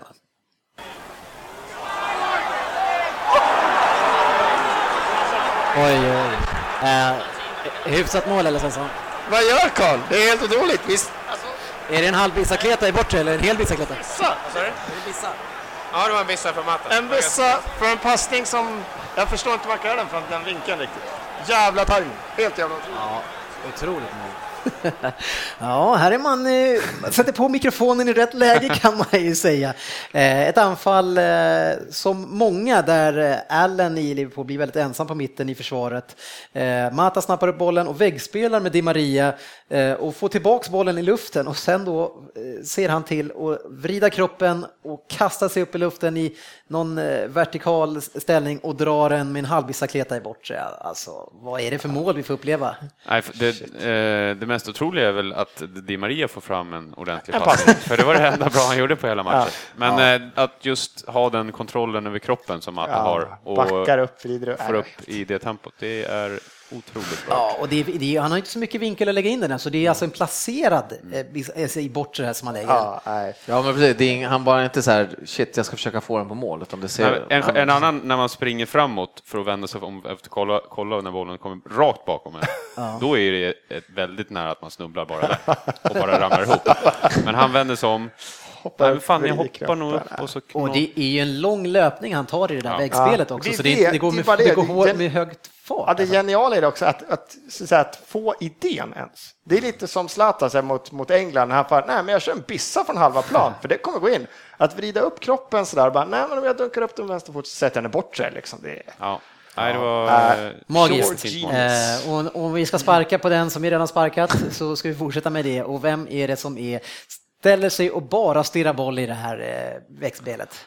Det är vår kära vän Moreno som har Mata i Ja, var början. han kvar på planen? ja, var han där? Det var ju Lallana som skulle bytas ut igen. Ja, nej, men herregud alltså. Han, han, han, är den som har markeringen på Mata när han slår passningen till Di Maria, ställer sig och tittar på Di Maria ska göra och sen han vänder sig om, ja men då är Mata i straffområdet. Och, eh, nej. Måste ha varit på någon annan planet här matchen, Morenos. Fast jag tycker ju att han, vi har ju tyckt att han, han är ju en spelare för framtiden men att han är en offensiv bra eh, back sådär. Men defensiven har väl varit lite skakig fram och tillbaka. Så, så positionsspelet och kanske svårigheter med Sakho där och, och få ihop eh, partnerskapet i den här trean med Winger. Det, det, det såg inte så bra ut i alla fall den här matchen. Nej, men det är många av de där eh, offensiva ytterbackarna som är väldigt bra offensivt. Ja, vi har ju- lite sämre. Vi har ju Rose eh, som ett exempel som till och med får vara med i landslaget nu eh, hörde jag. Nej, han blev skadad och fick åka hem. Jaha.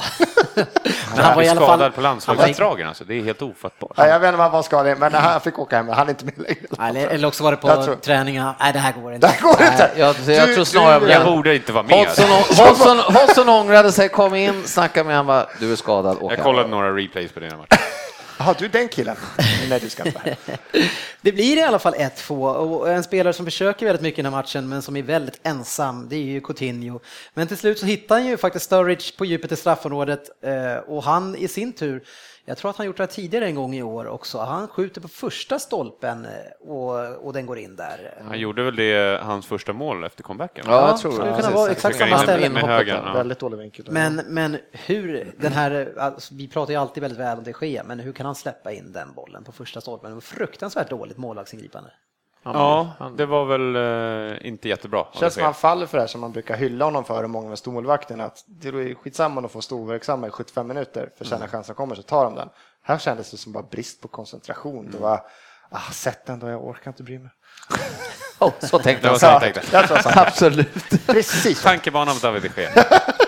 Ja, eh, i slutet också så är det ju Emre Can som får visa lite grann det vi har pratat om tidigare också, att han inte är helt färdig som försvarare. Eh, och hans fäller ju blint bakifrån eh, och man får straff för United. Och Rooney kliver upp och ska slå den och eftersom jag hade han som sista målskytt så ser han till att missa den straffen. Ja, en räddning. Vi får nästan kalla det räddning. Ja, för mig var det en miss. Nej, hög, högt i semafor. Missade Ja, och det, men det sista är ju inte straff, eh, av som vi ska prata om, utan det är ju det som händer när Skertel av alla människor går på en djupledslöpning och mot, möter de Gea, kan inte nå bollen och väljer då att stampa också på hans smalben och ge honom en rejäl stämpling. Eh, väldigt osportslig match det här från Liverpool måste jag säga, sportchefen. Ja, de hade- måste ha snackat om någonting innan. Det går inte att stämpla dit, dit dem. Då. Ja, vi kan inte möta dem med tuffhet på mitten Nej, så vi spelar fult istället. Exakt, vi kör några fula Sanders. Ja, precis. Ja, stackars lilla de Gea.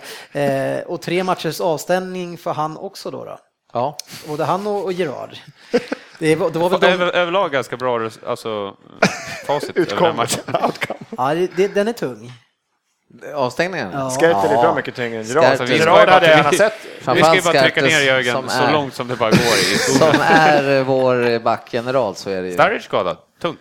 Ja, han är skadad också. Alltså, ja, Och Sterling. herregud. Och. Eh, matchen slutade som sagt 2-1 eh, och efter matchen så var det vår egen Svensson som fick eh, några ord också med legenden Dietmar Hammars. Det här ser jag inte fram emot. So I'm standing here with Dietmar Hamann after the Liverpool game where you lost to Man United 2-1. What do you think was the decisive moment of this game? Yeah, I think um, Manchester United was uh, was better over 90 minutes. They were excellent today. Sending off obviously didn't help, but um, no, I think no complaints for Liverpool. United was a better signing. and well-deserved win for them. Yeah, because in the first 45, United they were taking control. It took like two, three minutes, and they were controlling the ball, controlling the game, deciding the pace. Did you? Would you have make any other change in half time than Brendan did? Uh, no, I don't think there was anything else he could have done because he probably could have taken five or six players off. Yeah. But he uh, made a change, and obviously Stevie got sent off after a couple of minutes, which made it even harder. So, um, yeah, it was a it was a mountain to climb after the second goal, and um, yeah, no complaints. Man United was just a better side. But it was I was fairly happy to see anyway because Gerard Gerard being sent off, the other players they really raced up to the to the situation. They the ten minutes just after the send off, they were the best ten minutes of the game maybe for Liverpool. Yeah, they, they, they tried, they got a goal, which the keeper probably has to do better, but um, yeah, in the end it wasn't enough, and they didn't threaten enough to get a second chance. And as I said, no complaints. Man United was better, and uh, yeah, um, it's it's uh, Not much to say. full task now to Yeah. finish yeah. A last question for you about uh, he switched, he took on Mario Balotelli, and for me, what he's shown for the season, this season, and this match, I would have say I would rather have seen Ricky Lambert coming in because Yeah, well, it's, it's about opinions. Uh, Yeah. Balotelli, you know, he tried. Um, yeah, he could have put uh, Lambert on, but as I said, I don't think it would have made much of a difference because over 90 minutes Liverpool was never in the game. Yeah. Thank you very much, Igmar. Thank you. Ja, det var ju egentligen över 90 minuter så var det inte så mycket att snacka om. En rättvis, eh, och nu är vi, vi ska strax lämna den här matchen nu, men ändå Sporthöven, vilken fantastisk upplevelse. Och, och just att ni fick chansen, ni kom tillbaka in i matchen som gjorde ju det upplevelsen eh, ännu bättre och säkert bättre för dig också. Hemma, om jag hade suttit hemma och tittat på den här matchen, då hade jag antagligen legat och grinat och varit sur i två dagar efteråt. Men eh, här gick det väl bort ungefär promenaden ner till eh, Carlsberg-lunchen. ja, eller då Albert. Nej, men det rann av ganska fort, för det, man får ändå sätta i perspektiv med allt man har varit med om, resan och hela det. Sen jättetråkigt att de torskar, men eh, Ja. Eh, hur ser du på framtiden för Liverpool nu då? Det är fem poäng nu upp till United. United som förvisso har ett svårt spelschema, men ni möter ju Arsenal borta nästa match, vad jag förstår, efter landslagsuppehållet. Det blir en tuff och viktig match. Vi har ju en av de lättaste matcherna då efter landslagsuppehållet. Och sen har vi några tuff, lite tuffare. Eh, nej, men alltså vi måste ju vinna resten tror jag för att, att nå den här platsen. Jag, jag tror inte vi har råd med en förlust. Ah, Jag tror inte ni vinner åtta raka, så jag har... Alltså, ni, ska, ja, ni måste slå Arsenal borta alltså, direkt. Ja, det, det nästan är halva en laget väldigt, borta. väldigt viktig match, men som sagt United har ju ett väldigt svårt spelschema. Eh, sen har vi ju Southampton också som vi vet har en chans till topp 4. Jag håller med dig där också. Jajamän, eh, det var ju lite andra matcher också som spelades. Eh, hör och häpna. Eh, Hull mot Chelsea, otroligt spännande när Hull tog igen till 2-2, men till slut eh, så lyckades Chelsea vinna med 3-2. Sen hade vi Queens Park Rangers mot Everton 1-2. Yes. Manchester City mot West Brom 3-0. Aston Villa Swansea 0-1. Newcastle Arsenal 1-2. Southampton Burnley 2-0. Stoke City Crystal Palace 1-2. Tottenham mot Leicester 4-3. Den matchen kunde vi kanske också ha varit på. Eh, West Ham mot Sunderland 1-0. Ja, Mm. Det blir intensiva och, och spännande sista omgångar. Mm. Det är så här att eh, veckans appnyhet och Vem där? Den spelar du faktiskt in på hotellrummet eh, lördagen innan matchen. Eh, och så de kommer vi rulla in här. Veckans appnyhet. Ja, i veckans appnyhet så ska vi lugnt och fint sjunka ner i soffan. Vi ska ta och sätta oss framför en trevlig och mysig person. Vi ska lätta på våra sinnen och tankar. Och om det skulle vara så, mina vänner, så får ni gärna gråta ut lite grann också tillsammans. Det är väl härligt. Superstjärnan Falcaos mentor har gått ut och berättat för pressen om Falcaos olyckliga situation i Manchester United och sagt att de gråter lite grann tillsammans när de pratar om hur, hur illa han har det där borta. Vad ska vi säga? Vi börjar med Andy eh, kring det här agerandet från mentorn.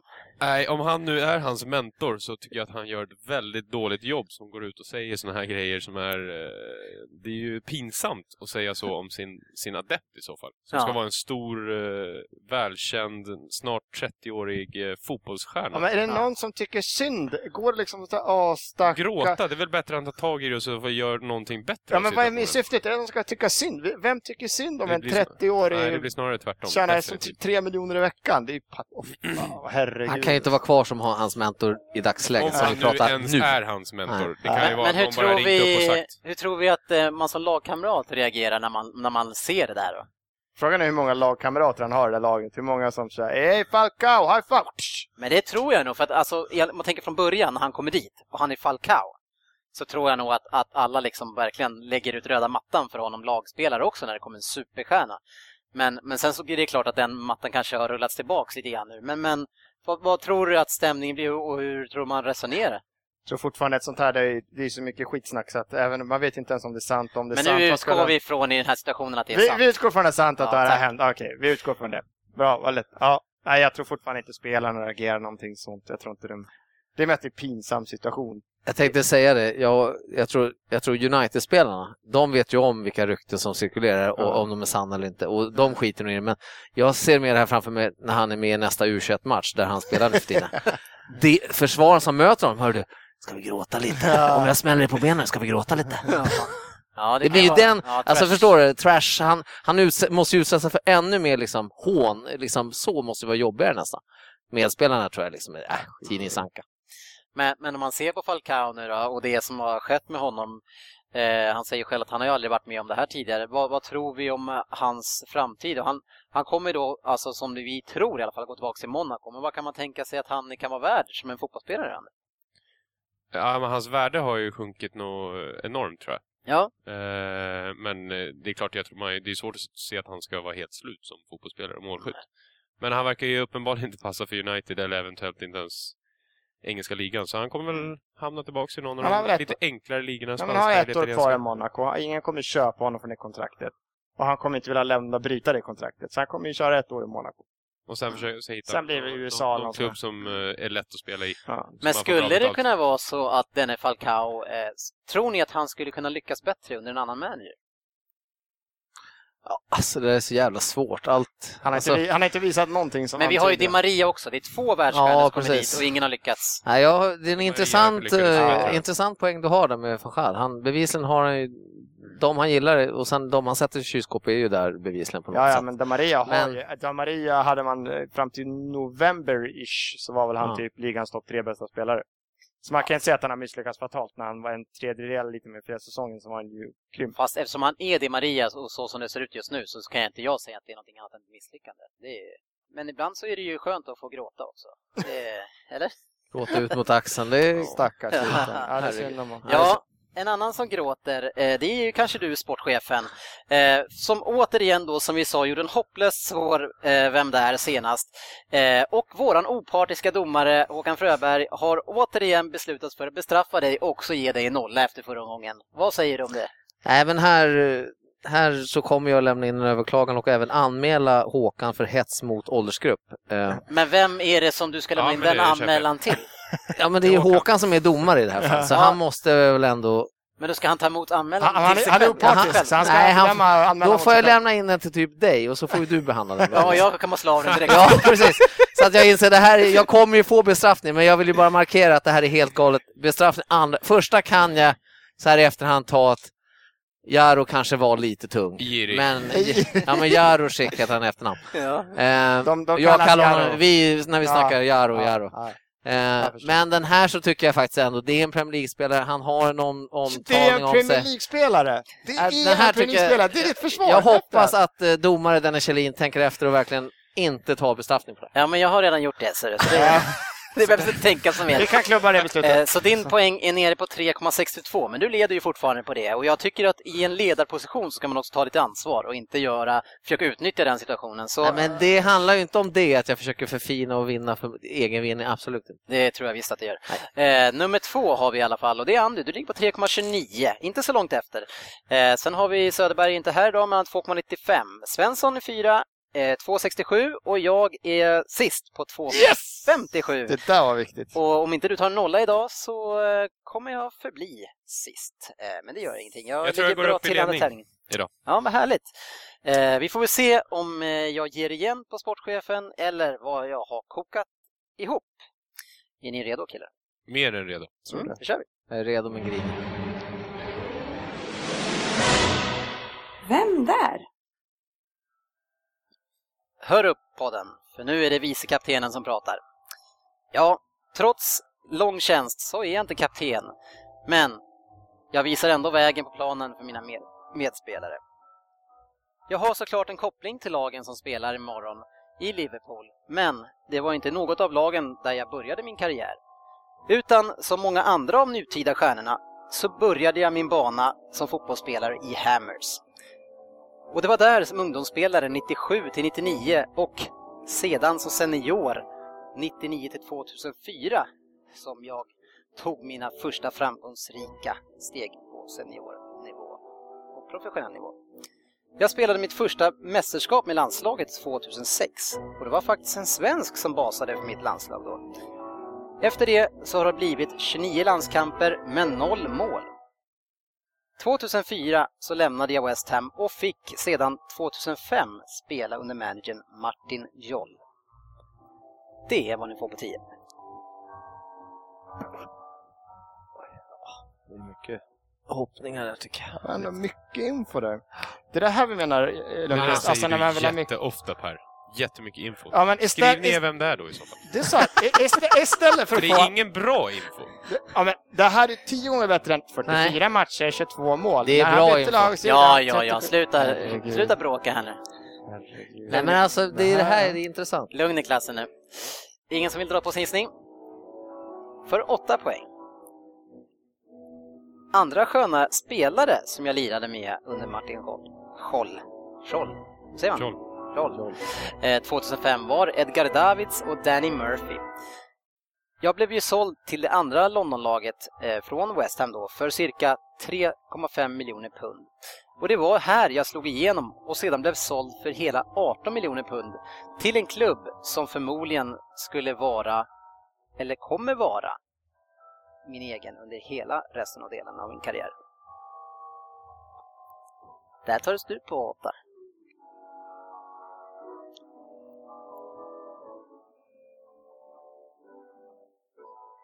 Tror att jag är inne i rätt klubbarna faktiskt, men nu måste jag bara... Vad har han ju sagt. Ah. Inte den, nej, inte alla. Jag har inte sagt ut det, jag har gett er lite ledtrådar Han sa Danny Murphy där och det, då vet jag vilken klubb han menar. Ska vi gå ner på sex? Det är ingen utav er som ser så het ut. Eh, Då kör vi. Sex poäng. Ja, Tottenham blev ett bra skyltfönster för mig. Eh, Men jag var aldrig riktigt en bra målskytt. Eh, På något sätt säger Dennis, eh, som i Premier League-podden, att han minns mig för ett väldigt bra skott utanför boxen.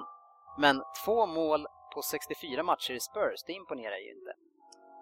Trots det skulle jag ersätta den avgående kaptenen i mitt nya lag på mitten och jag fick hans nummer, nummer 16. Det är vad ni får på sex. Oh, jag höll på att gissa, tur att jag inte gjorde det där.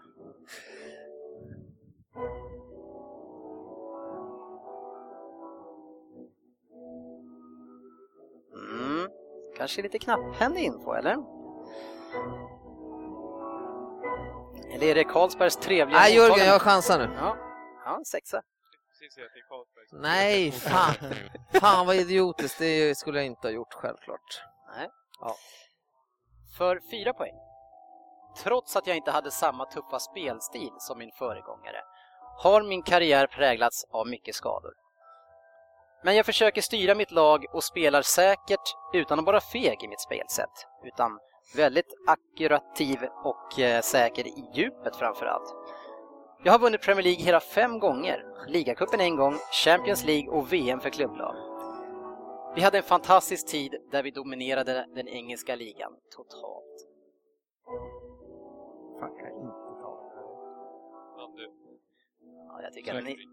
Ja. Vad var det för poäng? Fyra. Jag vet inte varför jag är med i den här tävlingen överhuvudtaget. Varför sitter jag inte bara och lyssnar? Alltså. Ja.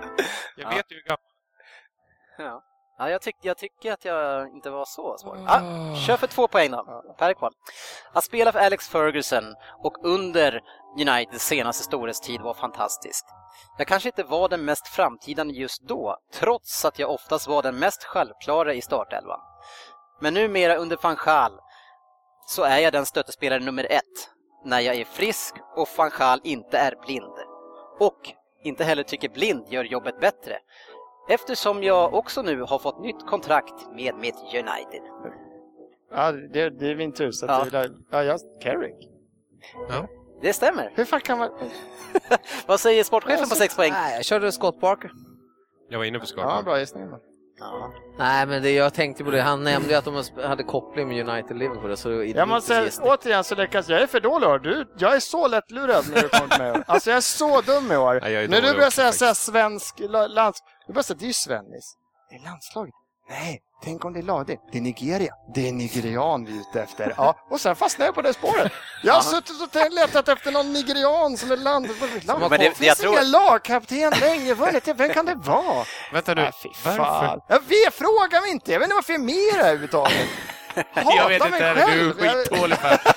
Andy hade rätt i alla fall på fyra, Michael Carrick. Tack så Jag mycket. fick två poäng. Ja, men, Jag men, höjer mitt snitt med två poäng. men det var jag, jag, jag, försök, jag uttalade ju eh, det där med svensk kapten på ett lite annorlunda sätt så att det skulle låta som att det kanske kunde varit någon annan än, än England. Men jag var helt inne på det här. Det var kanske Sandy Olish. Nej, det kan vara mer. Ja, men den var väl inte... Jag tycker ändå, Vem sa du? jag tycker ändå att man kunde... nog-. Jag börjar spotta namn bara. Jag tycker att man kunde ha nosat på den lite tidigare än vad ni gjorde faktiskt. Ja, faktiskt. Ja, det var Vem där? Och eh, sportchefen, återigen så har ju du fått stark kritik för din Vem där eh, senast eh, innan den här, då du återigen tog en spelare som var från det gamla gardet och inte som vi känner till. Vad är din eh, syn på det? Nej, jag, jag vidhåller ju att vi måste ju kunna blanda och ge lite med den här eh, bredden över alla dessa underbara spelare som har spelat i den här, den här ligan under många år. Så att jag, jag tycker ju inte att jag har gjort något fel överhuvudtaget. Men, men ibland eh, så undrar ju jag lite grann när du, du har fått några sådana här och då undrar jag lite grann hur mycket äldre än oss är du egentligen? jag menar, mellan dig och mig så skiljer det bara tre år, och, men känslan är att det är kanske är 33 år ibland. Eh, och ett bevis för det fick vi under vår trevliga flygning när vi drog till England, eh, då vi fick veta vad du i år då alltså, din senaste födelsedag, eh, fick i present. kan du berätta vad det var? Nej, men jag har, eh, jag har ju haft eh, bara tittat på tv hittills, men eh, jag önskade mig en HDMI-kabel faktiskt i födelsedagspresent. HDMI. Jag älskar det här. Ladies and gentlemen. Du har ju allt. Du bara, vad ska jag ha? Fan, Ja, det jag har kommer nog om några Jag har år hört kommer det talas om HDMI-kablar. Vad är det för något? Ja, har. så det är alltså så att 2015 då lämnar sportchefen skartsladden. Eh, och hur är det med VHS-spelaren nu då? Får den vara kvar eller åker den ut? Nej, men den kanske jag sparar i låda om det här inte skulle fungera. Vi har ju förstått, eh, och vi har ju, i och med att det är olika inspelningstillfällen det här nu, så har vi, du ville ju överklaga din straffpoäng som du fick av vår ordförande.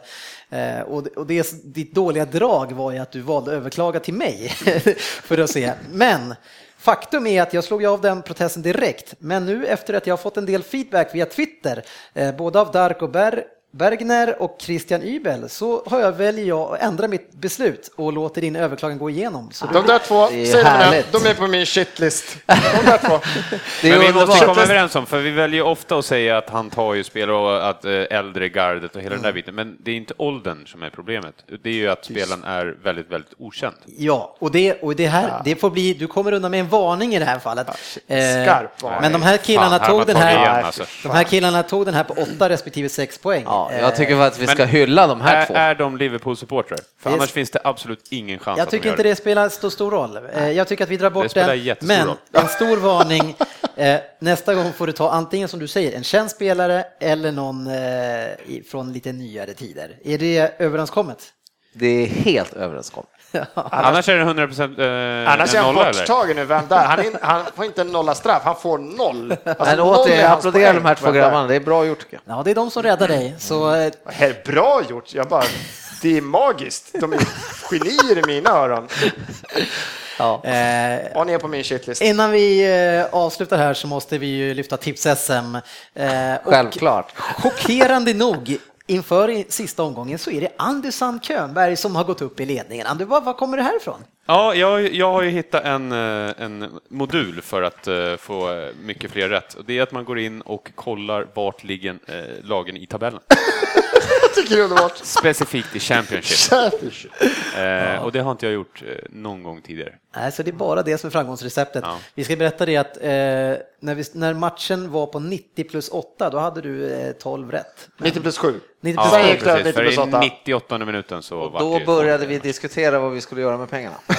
Ja, det, var, det var ju otroligt mycket pengar som skulle ramla in så att det, det skulle säkert räcka till 3000 i alla fall, men, men eh, ja, nära 12 i alla fall. Men då är det ju så nu att i helgen så avgörs det. Vi har eh, Könberg på 33 tror jag, jag tror att jag har 32, Svensson 31 och sen sportchefen 28. Eh, Men vad är det för rad vi får i helgen? Det är alltså landslaget och League One som ska avgöra det här. Hur känns det för dig? Men det, tabell, det kanske ja, funkar för dig? Ja, precis. Ja, jag får gå in och kolla League Tabeller bara. Kommer du kolla Fifa-rankingen då på lagen, var landslagen ligger? Och- Nej, Fifa-rankingen eh, tror inte jag riktigt på. Ja, Jag nej. kan kommer kolla lite hur det ser ut i EM-grupperna, som jag gissar att det är mest. Eller? Jag har inte ens kollat eh, raderna, men jag antar att det är, Nej, har ja, någonting det med måste, EM att göra, Det får måste jag vara hoppas. lite upp, men sen är man så, det, det kan inte vara Nya att det Guinea måste vara mot Saint Hur Saint många, många matcher har det gått i EM-kvalet då? Det är ju inte så jäkla många. Eller? Fyra, Sverige måste fem väl kanske? vinna. Ja, för- Sverige så pass spelar många. fyra, så det är många. Ja, innan vi avslutar det här avsnittet så återigen så vill vi tacka Carlsberg Sverige och framförallt också er ni som lyssnar eh, för att ni har gjort den här resan möjlig för oss. Eh, och Hoppas att det blir mer spännande resor. Vi vill ju såklart åka över dit och uppleva det där det händer och kunna rapportera eh, och hoppas att ni också uppskattar det på det sättet som vi har försökt att förmedla de känslorna som vi kände där och vad vi upplevde. Vi kommer att hålla ett uppehåll eh, nästa vecka eftersom det är, är landslagsspel, men jag tror att det här avsnittet är runda slängar, två timmar, så ni får hålla till godo med det, hoppas jag. Ja, killar, ha det så fint nu då och eh, tack ska ni ha för en fantastisk eh, resa. Ja, tack själv. Ja, Tack jag själv. det. Tack själva gubbar. Helt Ja. underbart. Så ha det bra, så ses vi nästa, nästa vecka. Hörs i sociala medier. Det gör vi.